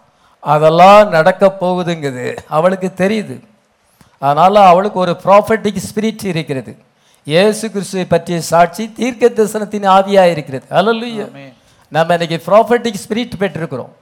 அவளுக்கு ஒரு ப்ராஃபட்டிக் ஸ்பிரிட் இருந்து அங்கே ஸ்பிரிட் அந்த அனாய்டிங் இருந்தது. அதனால அவர் கெசவனே தோட்டத்துக்கு போய் அங்கே பைலட் ஹாலுக்கு போய் அதுக்கு பின்பு கல்வாரி போய் அதுக்கு பிறகு அடக்கம் பண்ணப்படணும். இதெல்லாத்துக்கும் முன்னதாக அவள் ஒரு அடையாளமாக அவள் அவளுடைய சரீரத்தை எம்பால்மிங் பண்ணிவிட்டாள். அவளை அனைட் பண்ணிவிட்டாள். ஹalleluya அவளுக்குள்ள இருந்த ப்ராஃபட்டிக் ஸ்பிரிட் நமக்குள்ள இன்னைக்கு ப்ராப்பர்ட்டிக் ஸ்பிரிட் இருக்குது. ஏசு வெளிப்படுத்தல் பத்தொன்பது பத்தில் என்ன வாசிக்கிறோம்? ஏசு கிறிஸ்து பற்றிய சாட்சி தீர்க்க தரிசனத்தின் ஆவியார். நம்ம மெசேஜ் வந்து ப்ராப்பர்ட்டிக் மெசேஜ் ஹalleluya உங்களுக்கு ப்ராப்பர்ட்டிக்கு அனாயிண்டிங் இருக்கிறது. நடக்க போறது முன்னக்கூட்டி அவளுக்கு தெரியுது. அதனால நான் முந்திக் கொள்ள வேண்டும். இது அவருடைய கடைசியாக சந்திக்கிற நேரம். நெக்ஸ்ட் அவர் வந்து கெசமனுக்கு போக போறார். அதனால இந்த தருணத்தை விட்டுட்டா வேற தருணம் இல்லை. அவரை வந்து இப்பொழுதே நான் அனாயிட் பண்ண வேண்டும் என்பதை சொல்ல அதனால ஜீசஸ் கிரைஸ்ட் அவர் மனசுலேருந்தே சொல்றார். இவள் என்னை அடக்கம் பண்ணதுக்கு எத்தனமாக இந்த காரியத்தை செய்திருக்கிறாள். அவளை தொந்தரவு பண்ணாதங்க. டோன்ட் டிஸ்டர்ப் ஹேர் அப்படின்னு ஆண்டவர் அவளுக்கு டிஃபென்ஸாக வருகிறார். அவளை வந்து அவளை அவளை டிஃபெண்ட் பண்ணுகிறார். மற்றவங்கெல்லாம் அவளை குறை சொல்லும் பொழுது இவர் வந்து குறுக்க வந்து அவளை ஒன்றும் சொல்லாதங்க. அவள் ஒரு வெளிப்பாடோடு செய்திருக்கிறார் அவளுக்கு ஒரு ப்ராப்பர்ட்டிக் ஸ்பிரிட் இருக்கிறது. ஹalleluya இன்னைக்கு நமக்கு அந்த ப்ராப்பர்ட்டிக் ஸ்பிரிட் இருக்கிறது. ஹalleluya ஜீசஸ் குரூசிபிகேஷன் சாப்பிட்றதுக்கு மக்கள் அவரை சிலுவையில் அறைய வேண்டும். அவர் வந்து என்ன செய்யணும் என்றால் அங்க அவர் வந்து ரெசரேஷன் அடைய வேண்டும். ஆமென். ரெசரேஷன் அண்ட் ரேப்சர் நமக்கு வரப்போகிறது. ஏழு சபை கால பரிசுத்தவான்களுக்கு ரெசரேஷன் வரப்போகுது. நமக்கு ரேப்சர் வரப்போகுது.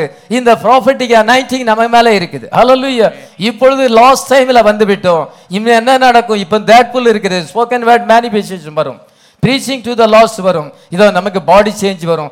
எல்லாம் நமக்கு ப்ராப்பர்ட்டிக் ஸ்பிரிட் ஆண்டவர் கொடுத்துருக்கிறார். எத்தனை பேர் கொடுத்துருக்கிறார் அதனால இந்த நேரத்தில் ஆண்டவருக்காக நம்ம எதையாலும் செய்ய வேண்டும் என்று நினைக்கிறோம். அலல்லுயா இவளுக்கு ஆண்டவரை அவள் நேசிக்கிறாள். இயேசுவை நேசிக்கிறாள். அலல்லுயா அன்பினால் அதை செய்கிறாள். அவரை ஹானர் பண்ண வேண்டும் என்று செய்கிறாள். அவளுடைய இன்டென்ஷன் அவளுடைய ஆப்ஜெக்டிவ் வந்து இயேசுவை நான் ப்ளீஸ் பண்ண வேண்டும். அவரை நான் பிரியப்படுத்த வேண்டும். அவரை நான் சாட்டிஸ்ஃபைஷன் பண்ண வேண்டும். ஹalleluya எத்தனை பேர் அப்படி நினைக்கிறோம். இயேசு கிறிஸ்துவை நான் தெரியப்படுத்த வேண்டும். நான் இந்த மாதிரி செஞ்சால் ஆண்டோர் என் மேலே பிரியமாக இருப்பாரா? ஆண்டோருக்கு பிரியமானதை நான் செய்ய வேண்டும். அவருக்காக நற்கிரியை செய்ய வேண்டும். ஆமே நான் எனக்காக ஜீவிப்பதெல்லாமே அழிஞ்சு போகும். ஆனால் இயேசுக்காக செய்தால் அதுக்கு பலன் உண்டு. அலலுய நான் அவரை சாட்டிஸ்ஃபேக்ஷன் பண்ண வேண்டும்.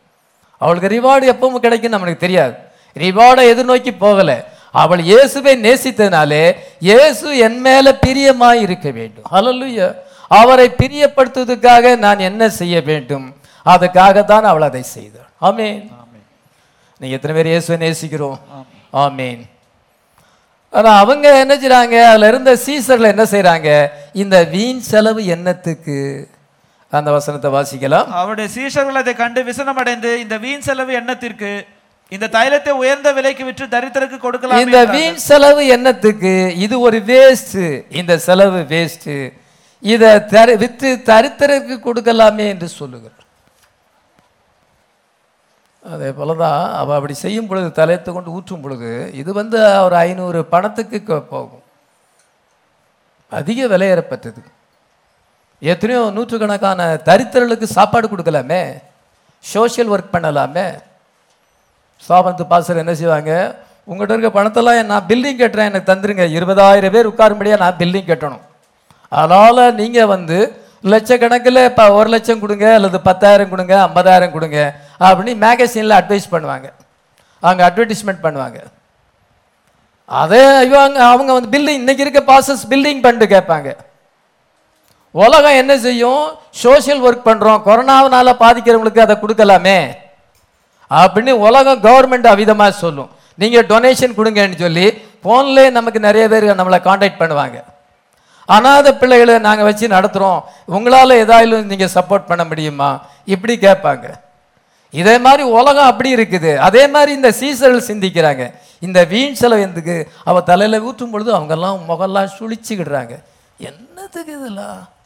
இது எதுக்கு இந்த பெண்ணு வேஸ்ட் பண்ணுறா இப்படின்னு அவங்க மெதுவாக மனசுக்குள்ளே குமர்றாங்க. ஏசு கிறிஸ்து அதை பார்க்குறாரு. ஹalleluya அல்ல ஏசு கிறிஸ்து பார்க்கும் பொழுது அவளுக்கு டிஃபெண்ட் பண்ண அவளை ஆதரிக்கிறாருங்க நீங்கள் அப்படி சொல்லாதங்க. அவளை தொந்தரவு செய்யாதுங்க. என்னிடத்தில் நற்கிரியை செய்திருக்கிறாள். ஹalleluya என் மேலே உள்ள அன்பினாலே அவள் என்ன மேலே என்னை ஹானர் பண்ண வேண்டும். என்னை ப்ளீஸ் பண்ண வேண்டும். நான் அவள் மேலே பிரியமாக இருக்க வேண்டும். அவள் மேல எனக்கு ஒரு சாட்டிஸ்பேக்ஷன் வர வேண்டும் என்று. அவள் அவிதமாய் செய்திருக்கிறாள் வெளிப்பாடோடு செய்திருக்கிறாள் ஒரு ப்ராப்பர்ட்டிக் ஸ்பிரிட்டோடு கூட. நான் அடக்கம் பண்ணுவதற்கு எத்தனமாக அவள் அதை செய்திருக்கிறாள் நடக்க போற காரியத்தை அறிந்திருக்கிறாள். அவள் வந்து லேம்பாக அவர் மறிக்க வேண்டும். அதனால அவள் நேரத்தை காலத்தை அறிந்தவளாக.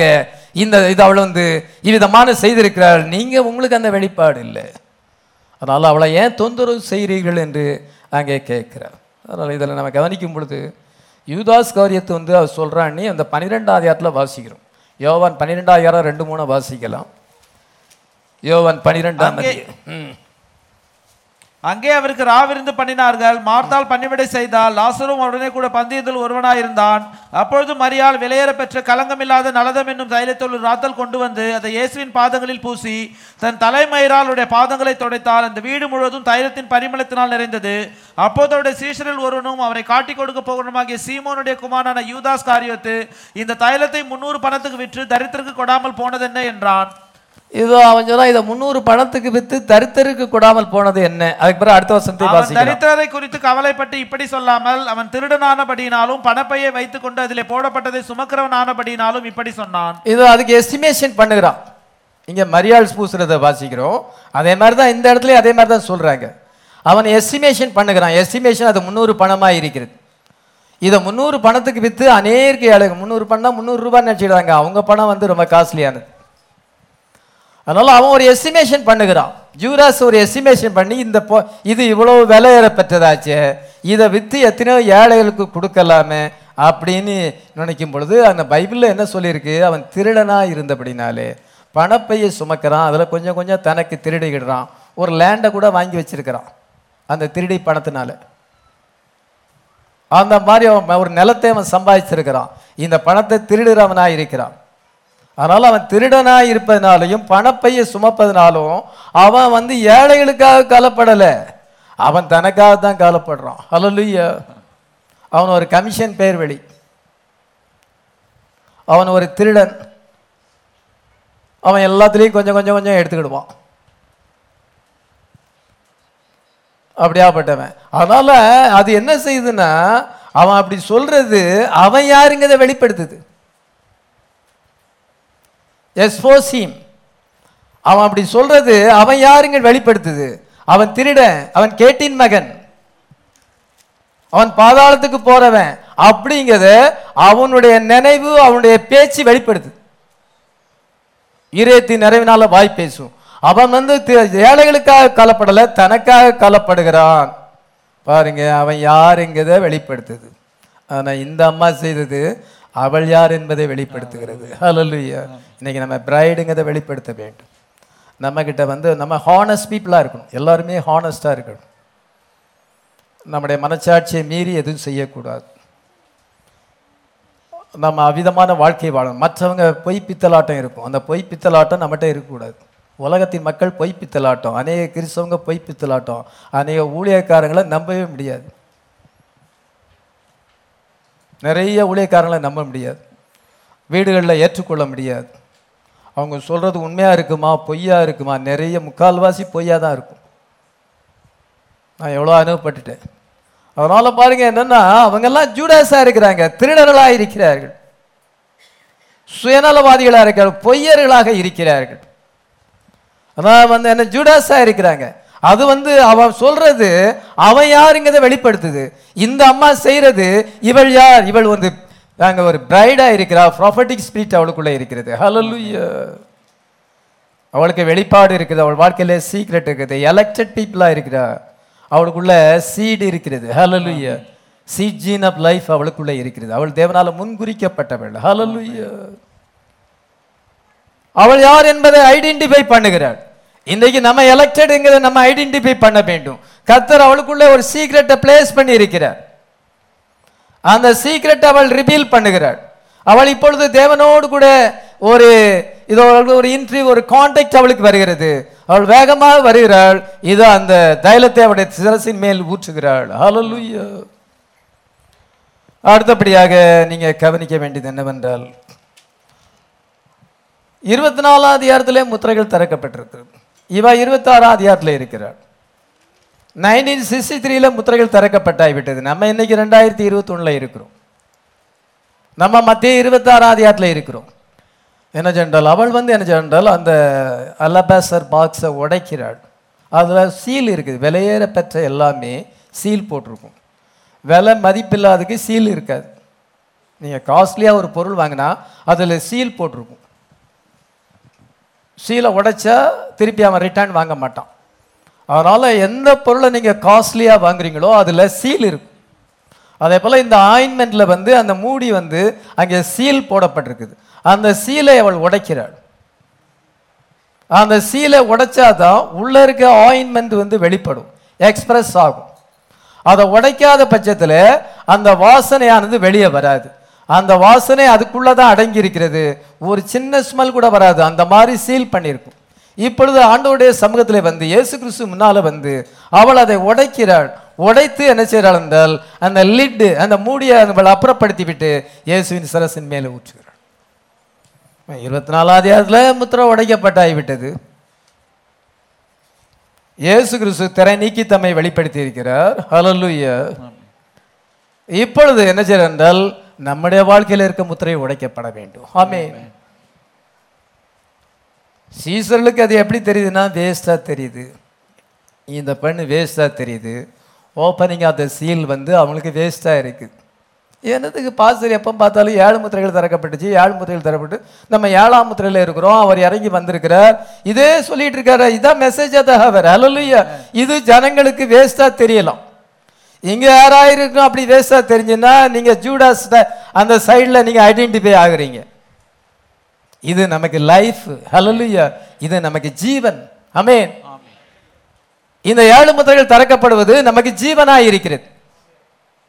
அது நமக்கு லைஃபாக இருக்கிறது. உலகத்தின் மக்களுக்கு அது என்ன செய்யும் என்றால் இவங்க வேஸ்ட்டாக வந்து சொல்லிகிட்டே இருக்கிறாங்க. எப்போ பார்த்தாலும் இதோ பலம் பலமுள்ள தூதன் இறங்கி வந்தார். ஏழாம் தூதனை சந்தித்தார் முத்திரைகள் திறக்கப்பட்டது.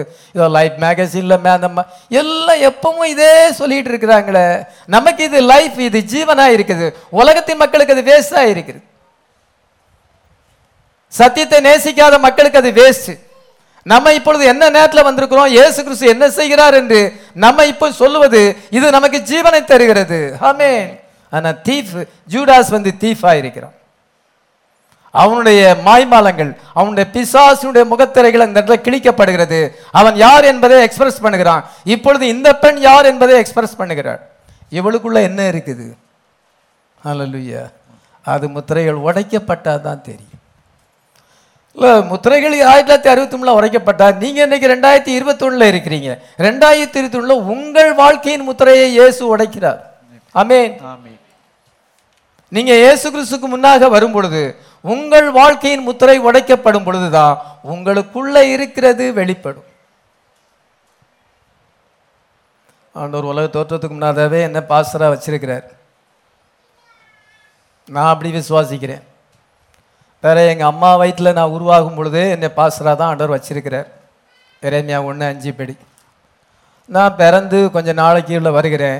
என் வாழ்க்கை குழப்பமாக இருக்கிறது இருபது வயசாக இருக்கும் பொழுது பிஏ முடிச்சு விட்டு ஏப்ரல் மாதம் இதோ என்ன ஏப்ரல் மே ஜூனில் நான் இங்கே வருகிறேன் சென்னைக்கு வருகிறேன். என் வாழ்க்கை குழப்பமாக இருக்கிறது. அப்பொழுது நான் ரட்சிக்கப்படுகிறேன் பெந்தகோச மரபப்படி ரட்சிக்கப்படுகிறேன். பின்பு எழுபத்தாறில் நம்ம இந்த இடத்துக்கு வருகிறேன். அப்பவும் எனக்கு வாழ்க்கை குழப்பம்தான். என் வாழ்க்கையின் முத்திரை உடைக்கப்படலை. என் வாழ்க்கை முத்திரை உடைக்கப்படனால எனக்குள்ள ஆண்டவர் பிளேஸ் பண்ணியிருக்கிறார். ஆயின்மெண்ட் உள்ளே இருக்கிறது. அது இன்னும் வெளிப்படலை. அது என்னுடைய வாழ்க்கையின் முத்திரை உடைக்கப்பட்டாதான் அது வெளிப்படும். ஆனால் இந்த மெசேஜ் அது அவர் வந்தது. ஹalleluya இந்த மெசேஜ் புக்ஸ் எல்லாம் கலெக்ட் பண்ணேன் எல்லாத்தையும் கலெக்ட் பண்ணி இந்த மெசேஜை படித்த உடனே என் வாழ்க்கையின் முத்திரை உடைக்கப்பட்டு விட்டது. ஆண்டவர் என்னை ஒரு போதகராக அழைத்திருக்கிறார் பாசராக அழைத்திருக்கிறார். இந்த கடைசி கால செய்தியை போதிக்கும்படியாக அழைத்திருக்கிறார்.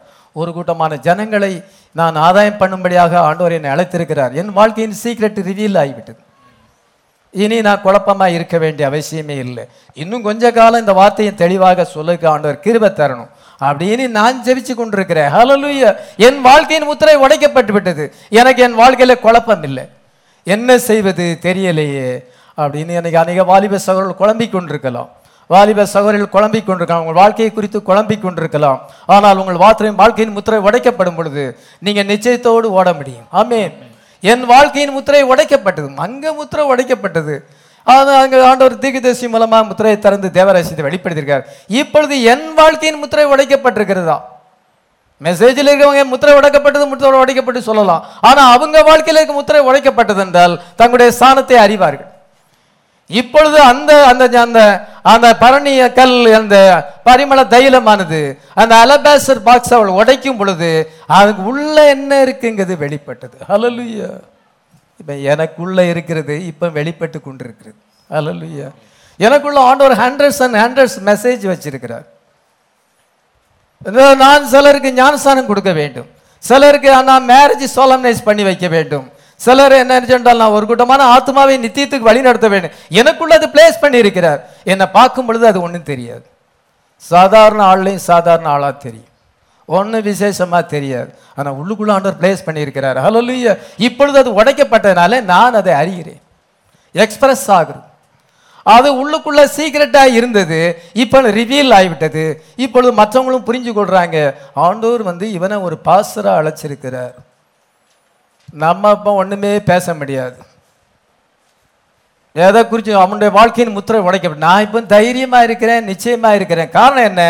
லைஃப்ல இருக்க சீல் உடைக்கப்பட்டாகிவிட்டது ஹலோ எப்பொழுது இந்த மெசேஜ் அந்த அவருக்கு முன்னால் வரும்பொழுது அவள் இயேசு கிறிஸ்துக்கு முன்னாக வரும் பொழுது அவளுக்குள்ள இருக்கிற அந்த சீக்ரெட் அவளுக்குள்ள இருக்கிற ரகசியமானது கத்தர் அவளுக்குள்ள வைத்திருக்கிற அந்த சீக்ரெட் வந்து இப்பொழுது ரிவீல் ஆகிறது ஹalleluya அவள் அந்த ப்ரோக்ராம்ல இருக்கிறாள். அவள் ரியல் பிரைடா இருக்கிறாள். கடைசி நேரத்திலே அவள் வந்ததான அந்த பிரைடா இருக்கிறாள். என் டைம் பிரைடா இருக்கிறாள். ஹalleluya இன்னைக்கு நம்முடைய முத்திரைகள் உட- உடைக்கப்பட்டிருக்கிறது.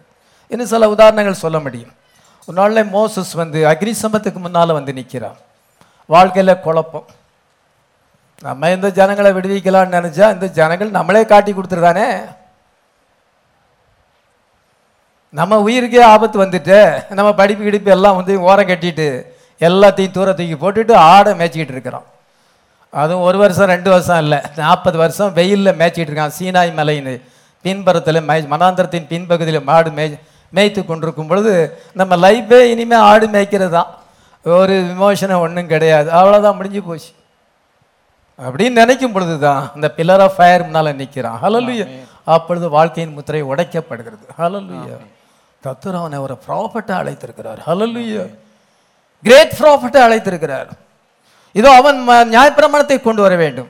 ஜனங்கள் பார்வன் முன்பாக அற்புதங்களை செய்ய வேண்டும். சிவந்த சமுத்திரம் பழக்க வேண்டும். ஜனங்களை அவன் மனாந்தரத்திலே நடத்த வேண்டும். சீனாய் மலையில ஏறி அவன் அங்க டென் கமாண்ட்மெண்ட்ஸை பெறணும். இதெல்லாம் அவனுக்குள்ள இருக்குது. இந்த சீக்கிரட் எல்லாம் அவன் லைஃப்ல அவன் பிளேஸ் பண்ணியிருக்கிறார். ஆனால் இப்பொழுது முத்திரிக்கப்பட்டிருக்கிறது. அது வந்து என்ன உடைக்கப்படவில்லை. அக்னி சமத்துக்கு முன்பாக வரும் பொழுது உடைக்கப்படும் பொழுது அவன் தன் வாழ்க்கையிலேக்கு சீக்கிரட் அவனுக்கு வெளிப்பட்டது. கத்தர் அவனை எதுக்காக அழைத்தார்? எதற்காக உலகத்திலே கொண்டார் ஏன் அவன் பிறந்தான்? என்ற அந்த நிச்சயம் ஏற்படுகிறது. ஹalleluya அதே போல பவுலை நம்ம வேதத்தில் வாசிக்கும் பொழுது அவன் கத்தருடைய பிள்ளைகளை துன்பப்படுத்துறவனாயிருந்தான். தமஸ்குக்கு போகும் பொழுது சடிதியான ஒளி அவனை சந்தித்தது.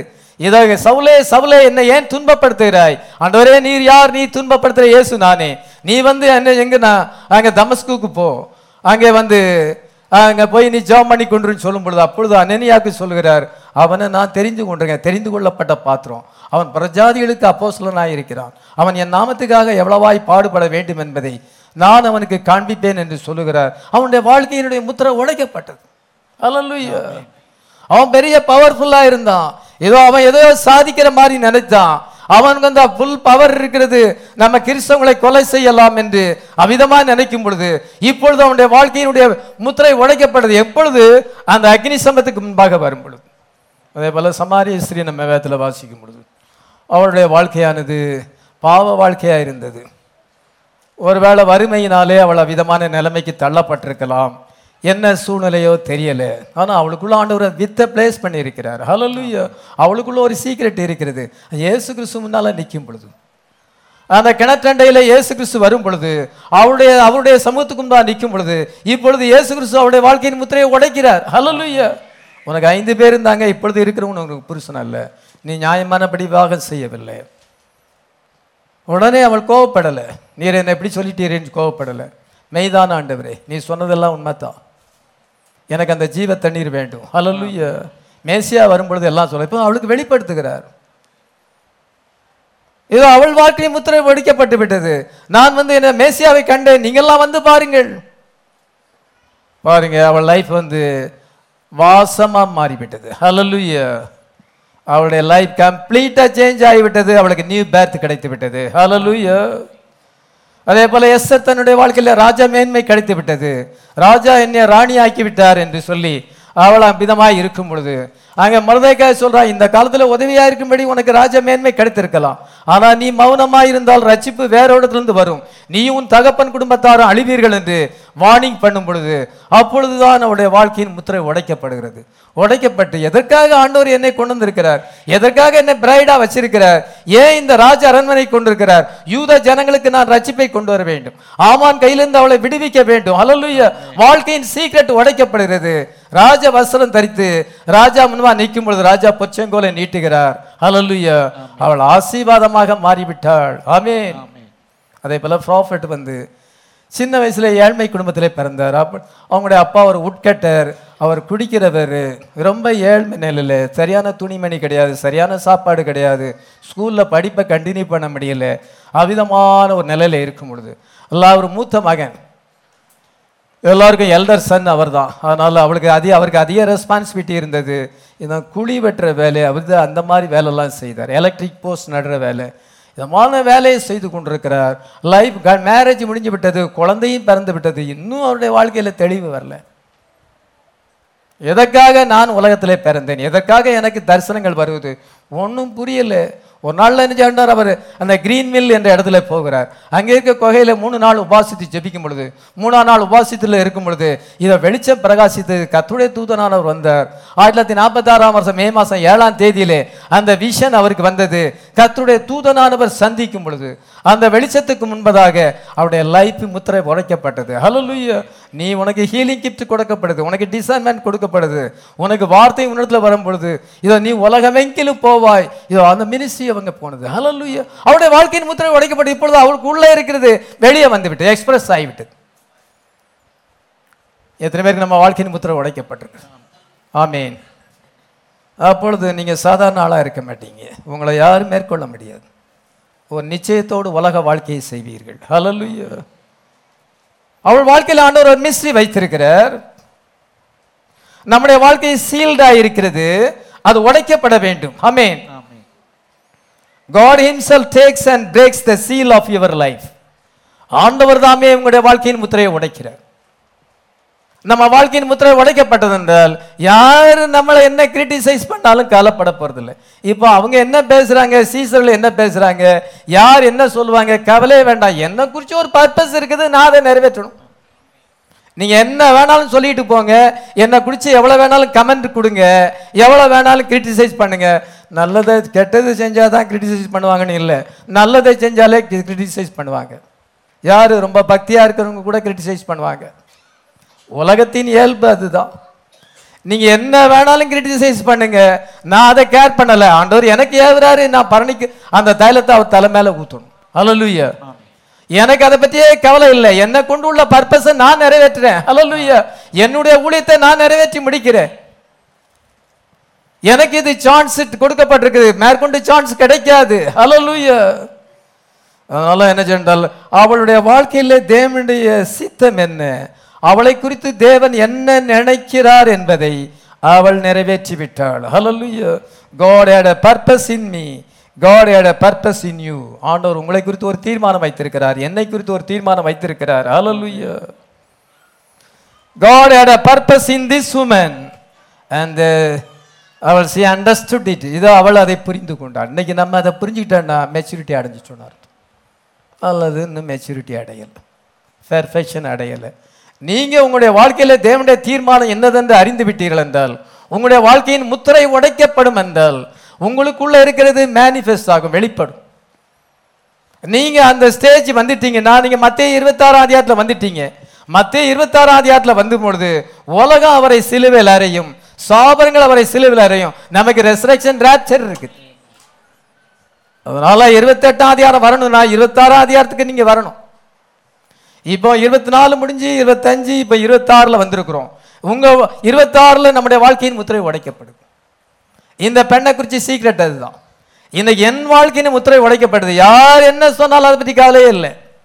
நீங்கள் நல்லா சொன்னாலும் நான் பெருமைப்பட போகிறதில்ல நீங்கள் குறைச்சி சொன்னாலும் வேதனைப்பட போகிறதில்ல எவ்வளோ அனுபவத்தை நான் பெற்றுட்டேன். எத்தனையோ பேரை சந்திச்சாய் விட்டது.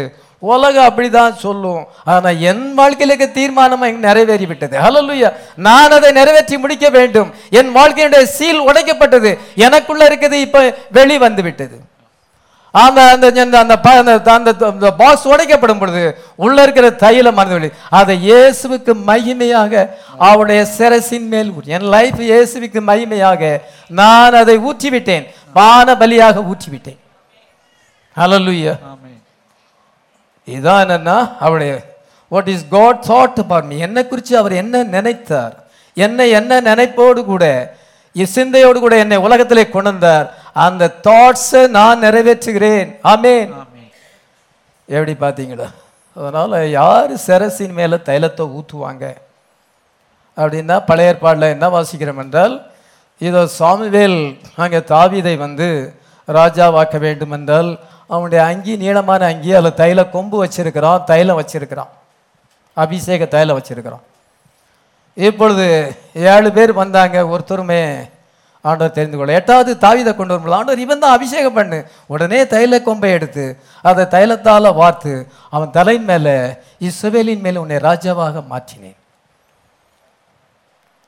Anointed you king over Israel அப்படின்னு அவன் தலை மேலே அந்த அபிஷேகத்தை ஊற்றும் பொழுது அந்திலிருந்து கத்தர் அவனோடு கூட. அதான் ராஜாக்கள் அபிஷேகம் பண்ணப்படுவார்கள் பிரதான ஆசாரியன் அபிஷேகம் பண்ணப்படுவான். கிங் அண்ட் ப்ரீஸ் வந்து அபிஷேகம் பண்ணப்படுவார்கள். அதனால இவளுக்கு என்ன வெளிப்பாடு இருக்கிறது என்றால் இவள் வந்து இவர் கிங் இவர் மை கிங் ஹalleluya அவர் என்னுடைய ராஜா. Is my priest. ஹalleluya என் பாவத்தை மன்னிக்கிற ஆசாரியன். எனக்காக பலியாக போகிற ஆசாரியன். Is my my priest he is my king. இன்னைக்கு எத்தனை பேர் அப்படி சொல்ல முடியும்? அவர் ராஜாவும் ஆசாரியனுமாய் இருக்கிறார். ஹலலுயா அந்த வெளிப்பாடு அவளுக்கு வந்தது. அதனால அவர் கிங்காக இருக்கிறார். அதனால பாதத்தில் பூசக்கூடாது. தலை மேலே ஊற்றணும் அவர் ஆசாரியனாக இருக்கிறார். தலை மேலே சில ரெண்டு நாளைக்கு முன்னதா தான் இதெல்லாம் கடைசி நேரத்தில் நடந்த காரியம். ரெண்டு நாளைக்கு முன்னால் தான் அவர் ஓசன்னா ஓசன்னான்னு சொன்னாங்க. அவரை ராஜாவாக்க வேண்டும் என்று நினைத்தார்கள். ஆனால் யாராயிலும் அவருடைய தலை மேலே அபிஷேக தைலத்தை ஊத்துனாங்களா? அவர் ராஜாவாக வேண்டுமென்றால் அவரை அபிஷேகம் பண்ணப்பட வேண்டும். ஒருத்தரும் அதை செய்யலை. ஆனால் இந்த பெண் வந்து இப்போ ஓசன்னான்னு சொல்லி அதை பாதியில் விட்டுட்டு போயிட்டாங்க. இப்பொழுது இவ அதை முடிக்கிறா அவர் ராஜாவாக அபிஷேகம் பண்ணப்படுகிறார். அல்லலுயா அதனால் கொடுங்கோல் மன்னர்கள் வந்து தங்களை தாங்களே முடிசூட்டி கொள்வார்களாம். பெண் விதமாய் சொல்லுகிறார். கொடுங்கோல் மன்னர்கள் திடீர்னு இராணுவ ஆட்சியை கொண்டு வராங்க பார்த்தீங்களா? அவங்கெல்லாம் வந்து தங்களை தாங்களே அவர்கள் வந்து முடிசூட்டி கொள்வார்கள். தாங்களே ராஜாவாக மாறிடுவாங்க. ஆனால் உண்மையான ராஜாவை ஜனங்கள் ஏற்படுத்துவார்கள். ஹalleluya. இன்றைக்கி எப்படி இருக்குது? எலெக்ஷனில் நமக்கு நம்பிக்கை இல்லை. அந்த மாதிரி சந்தேகப்படுற அளவில் இருக்கு. நேர்மையாக எலெக்ஷன் நடக்குமான்னு சொல்லி எல்லாருக்குமே சந்தேகம். இந்தியாவில் இருக்க எல்லாருக்குமே சந்தேகம் தான் ஒருத்தர் விடாமல் எல்லாருக்கும் சந்தேகம். ஆண்டவர் தான் அதை கண்ட்ரோல் பண்ணுமே ஒழிய மனுஷனால் கண்ட்ரோல் பண்ண முடியாது. விதமான ஒரு காலத்தில் இருக்கிறோம். ஆனால் அந்த காலத்துலலாம் நேர்மையாக தான் எலெக்ஷன் நடந்தது. இப்போ ஜனங்களாக வந்து ராஜாவை ஏற்படுத்தணும். அதுதான் வந்து உண்மையான ராஜாக்கள் அவிதமாக ஏற்படுத்துகிறாங்க ஆனால் இயேசு கிறிஸ்து வந்து தானாக ராஜாவாக இல்லை நம்ம அவளை ராஜாதி ராஜான்னு அவரை முடிச்சுட்ட போகிறோம். ஹalleluya தாவீது வந்து ஜனங்களா வந்து நீர் எங்களுக்கு ராஜாவா இருக்க வேண்டும் என்று எப்ரோனில் ஏழரை வருஷம் ராஜாவாக அபிஷேகம் பண்ணினார்கள். பின்பு ஜனங்கள் வந்து என்ன செய்கிறார்கள் நீர் வந்து சமஸ்த இஸ்ரவேல் மேலையும் பனிரெண்டு கோத்திரத்தின் மேலும் நீர் ராஜாவா இருக்க வேண்டும் என்று சொல்லி அவங்களா அவரை அழைத்து ராஜாவாக அபிஷேகம் பண்ணினார்கள். ஹalleluya.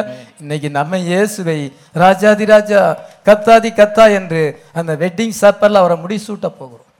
ஹalleluya. இந்த இஸ்ரீ மணவாட்டிக்கு அடையாளமாக இருக்கிறார் அவரை வந்து நம்ம ராஜாதி ராஜா கத்தாதி கத்தா என்று புகழும். அவரா தானா எடுத்துக்கொள்ளதில்லை. நம்மளா அவரை வந்து அவரை விதமாக நைட் பண்ணுகிறோம். ஹalleluya அவர் நமக்கு கிரீடத்தை தருகிறார். நம்ம அவரை கிரீடம் சூட்டுகிறோம். ஹலலுயா இதுதான் பிரைட் அண்ட் பிரைட் குரூம் இருக்கிற ரிலேஷன்ஷிப் அவர் நம்மை கிரவுண்ட் பண்ணுகிறார். நம்ம அவரை கிரவுண்ட் பண்ணி அவரை மைமைப்படுத்துகிறோம் அவரை ஹானர் பண்ணுகிறோம். இப்பொழுது நம்முடைய லைஃப்பை வந்து அந்த அல்லாபாசர் பாக்ஸை உடைச்சி அதனுடைய தைலத்தை ஊற்றுனது போல இயேசு கிறிஸ்துவுக்கென்று நம்ம லைஃப்பை அர்ப்பணித்து விட்டோம். ஆமென். இதோ வந்து அது ஒரு சாதாரணமாக நடந்ததாக தெரிகிறது. அந்த சம்பவம் வந்து நம்ம பைபிளில் வாசிக்கும் பொழுது அல்லது அந்த காட்சியை கண்டவர்களுக்கு அது ஒரு சாதாரணமாக நடந்த காரியமாக இருக்கலாம் அவங்களுக்கு சென்சிட்டிவ்னஸ் இல்லை. ஆவிக்குரிய சென்சி சென்சிட்டிவ்னஸ் இல்லை. இந்த பெண்ணுக்கு ஆவிக்குரிய சென்சிட்டிவ் இருக்கிறது. அல்ல இவளுக்கு ஒரு அந்த சென்சிட்டிவ் இருக்கிறது. அவர் ராஜாவாக போகிறார். அவர் சாதாரண ஆளு கிடையாது. அவர் is my king is my God is my priest என்னுடைய ஆசாரியன். என்னுடைய பாவத்தை போக்குறவர் ஆசாரியர். ஹalleluya அவர் லேம்பா மறிக்க போகிறார். ப்ராஃபட்டிக் ஸ்பிரிட் இருந்தது. மற்றவங்களுக்கு எல்லாருக்குமே அது சாதாரணமாக தெரியுது. அதே போல் இன்னைக்கு நம்ம ஆண்டவரை ஆராதிக்கிறது அவருக்கென்று சேவை செய்வது உலகத்தின் மக்களுக்கும் சாபன மக்களுக்கும் இது சாதாரணமாக தெரிகிறது. ஆனால் it is the programme of God இது நமக்கு ஆண்டவருக்குள்ள ரிலேஷன்ஷிப்பாக இருக்கிறது. ஹலோ நம்ம எல்லாம் ஜெபம் பண்ணலாம்.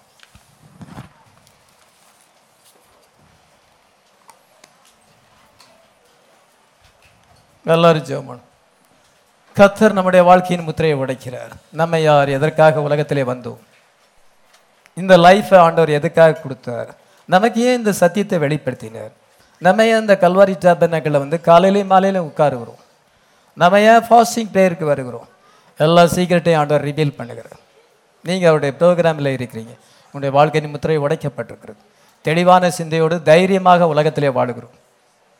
சாத்தான் நம்மளை மேற்கொள்ள முடியாது. எந்த மனுஷனும் நம்மளை மேற்கொள்ள முடியாது. எந்த கிரிட்டிக்ஸும் நம்மளை வீழ்த்த முடியாது. அவங்க கிரிட்டிக்ஸாக இருந்து அவங்க யாருங்க தான் வெளிப்படுத்துவாங்களே ஒழிய நம்ம காட்ஸ் ப்ரோக்ராமில் இருக்கும் பொழுது அசைக்க முடியாத ஒரு வாழ்க்கையை ஆண்டவர் தருகிறார். நிச்சயத்தோடு ஓடிக்கொண்டிருக்கிறோம். நாம் ஒரு குழப்பமான வாழ்க்கையை வாழவில்லை. நம்முடைய வாழ்க்கையின் முத்திரை உடைக்கப்படாத வரைக்கும் அது குழப்பமாக இருந்தது. இப்பொழுது அது குழப்பமாக அல்ல. நம்ம மத்திய இருபத்தாறு அதிகாரத்தில் வந்திருக்கோம். மத்திய இருபத்தி நாலாம் அதிகாரம் நடந்து விட்டது. மத்திய இருபத்தஞ்சாம் அதிகாரம் போலீஸ் வெர்சின் வேர்சி வெர்ஜின் இருப்ப இருபத்தாறாம் இடத்துல இந்த பெண் வந்து பர்சனலாக காண்டாக்ட் வித் ஜீசஸ் கிரைஸ்ட் இவளுடைய வாழ்க்கையின் முத்திரை உடைக்கப்படுது இவளுக்குள்ள இருந்த அது வந்து அந்த ஆண்டவர் வச்சிருக்கிற சீக்ரெட் அந்த மிஸ்ட்ரி ரிவீல் ஆகிறது. இன்னைக்கு இந்த ஆண்டவர் நம்மை அப்படிதமாக வைத்திருக்கிறார். அவருடைய எக்கானமியில் அவருடைய ப்ரோக்ராமில் நீங்கள் ஒரு பாகமாக இருக்கிறீர்கள். உங்கள் வாழ்க்கையின் முத்திரை உடைக்கப்படும் நீங்கள் எங்கே எங்கே இருந்து வந்தீர்கள்? எதற்காக எங்கே இருக்கிறீர்கள்? எங்கே போகிறீர்கள் என்பதை அறிந்திருக்கிறீர்கள். உலகத்தின் மக்களுக்கு அது தெரியாது. நிச்சயத்தோடு ஓடிக்கொண்டிருக்கிறோம். கத்த நல்லவராக இருக்கிறார். He is my king he is my priest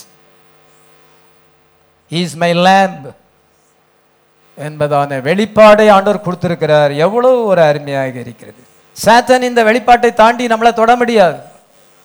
நம்ம இந்த வெளிப்பாட்டின் மத்தியிலே ஜீவிக்கிறோம். அது நம்மை சூழ்ந்து கொண்டிருக்கிறது. சேட்டன் இது பக்கத்தில் வர முடியாது. எல்லாரும் கத்த நோக்கி நம்ம ஜெபிக்கலாம். கத்தாவே உமக்கு சோத்திரம் ஏசுவே உமக்கு சோத்திரம் பிரைஸ் கோட் god. சோத்ரம் சோத்திரம் ஆண்டவரே. Thank you jesus. Hallelujah. சோத்திரம் மண்டபரே சோத்திரம் ஆண்டவரே. வாஞ்சைகள் தீத்திட வந்திடுவார் வருந்தே நாம் அழைத்திடுவோம். வாஞ்சைகள் தீர்த்திட வந்திடுவோம்.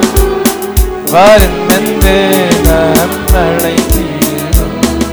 வானத்திலே வந்து சேர்ந்திடுந்தார்.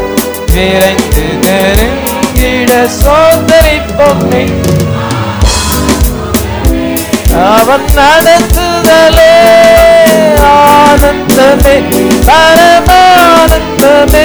நந்தியாருள்ளமே நீக பொங்கிடுது நாமல். துதி சாற்றிடுவோம் நந்தியாருள்ளமே மிக பொங்கிடுவே நாமல்லையா துதி சாற்றிடுவோம் எங்களை நேசிக்கிற பல்லவ பிதாவே இமட்டுமாக நம்முடைய வார்த்தையை தியானித்து. நாங்கள் எந்த இடத்துல வந்திருக்கிறோம்? எங்கே எங்களோட ஐடென்டிஃபிகேஷன் இருக்கிறது? எங்களோட லைஃப் சீக்ரெட் எங்கே இருக்கிறது என்பதை அந்த அந்த இஸ்ரீன் மூலமாக நாங்கள் காணும்படியாக உதவி செய்திருக்கிறீர் அதே காரியங்கள் இப்பொழுது நடந்து கொண்டிருக்கு. அதே சீசனில் நாங்கள் வந்திருக்கிறோம். இன்னும் கொஞ்ச காலம் தானே இருக்கிறது. கர்த்தாவே எங்களுடைய வாழ்க்கையும் நித்தியத்தில் முடிவடைய போகிறது. நித்திய மகிழ்ச்சிக்குள்ளே பிரவேசிக்க போகிறோம். இந்த நெகட்டிவ் வேலில் நாங்கள் போராடி கொண்டிருக்கிறோம். சூழ்நிலைகளோடு போராடி கொண்டிருக்கிறோம்.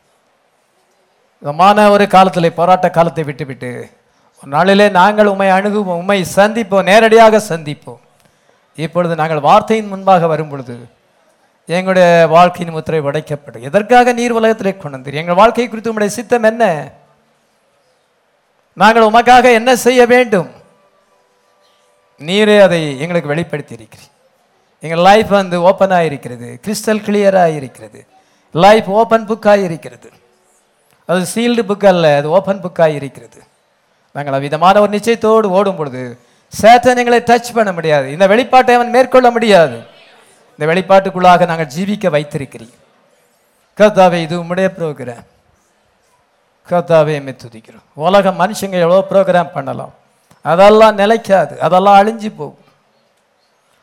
அவன் மாயா இருக்கிறான் அவனுடைய நினைவுகள் எல்லாம் மாயா இருக்கிறது எல்லாத்துக்குமே ஒரு முடிவை நீர் ஏற்படுத்துகிறீர். உங்களுடைய வார்த்தைக்கு ஒரு முடிவில்லை. அது ஒரு காலம் அழிந்து போகாது. இப்பொழுது நாங்கள் தியானித்த வார்த்தையானது. அது தேவனுடைய வார்த்தையாக இருக்கிறது இதை பெற்றுக்கொண்டு உங்களுடைய பிள்ளைகள் போகும் பொழுது உங்களுடைய பிள்ளைகளுடைய லைஃப் ஆசீர்வாதமாக இருக்கட்டும். அவளுக்கு உள்ள என்ன பிளேஸ் பண்ணியிருக்கிறீர்? அவங்களுடைய லைஃப்பில் என்ன பிளேஸ் பண்ணியிருக்கிறீர் என்பதை நீ ரிதீல் பண்ணுவீராக. ஆசீர்வாதமான பாத்திரமாக பயன்படுத்தும். கதாவே இரக்கமாயிரும் ராத்திரியில் எங்களோடு கூட இரும் எல்லா விண்ணப்பங்களுக்கும் நீர் தாமே செவி கொடுப்பீராக. இங்கே சொல்லப்பட்ட ஆண்டோரை அறிவிப்புகள் ஆராதனைகள் எல்லாவற்றையும் நீர் பொருட்படுத்திக் கொள்ளும் ஆசீர்வதியும் இறக்கமாயிரும் கத்ரா ஏசு கிறிஸ்துவின் நாமத்தில் வேண்டிக் கொள்கிறோம். ஆமே தேவனுக்கு மகிமை தூக்கி எடுத்தார் மை தூக்கி எடுத்தாரேசு தம் கரத்தை நீட்டி ரட்சித்தாரே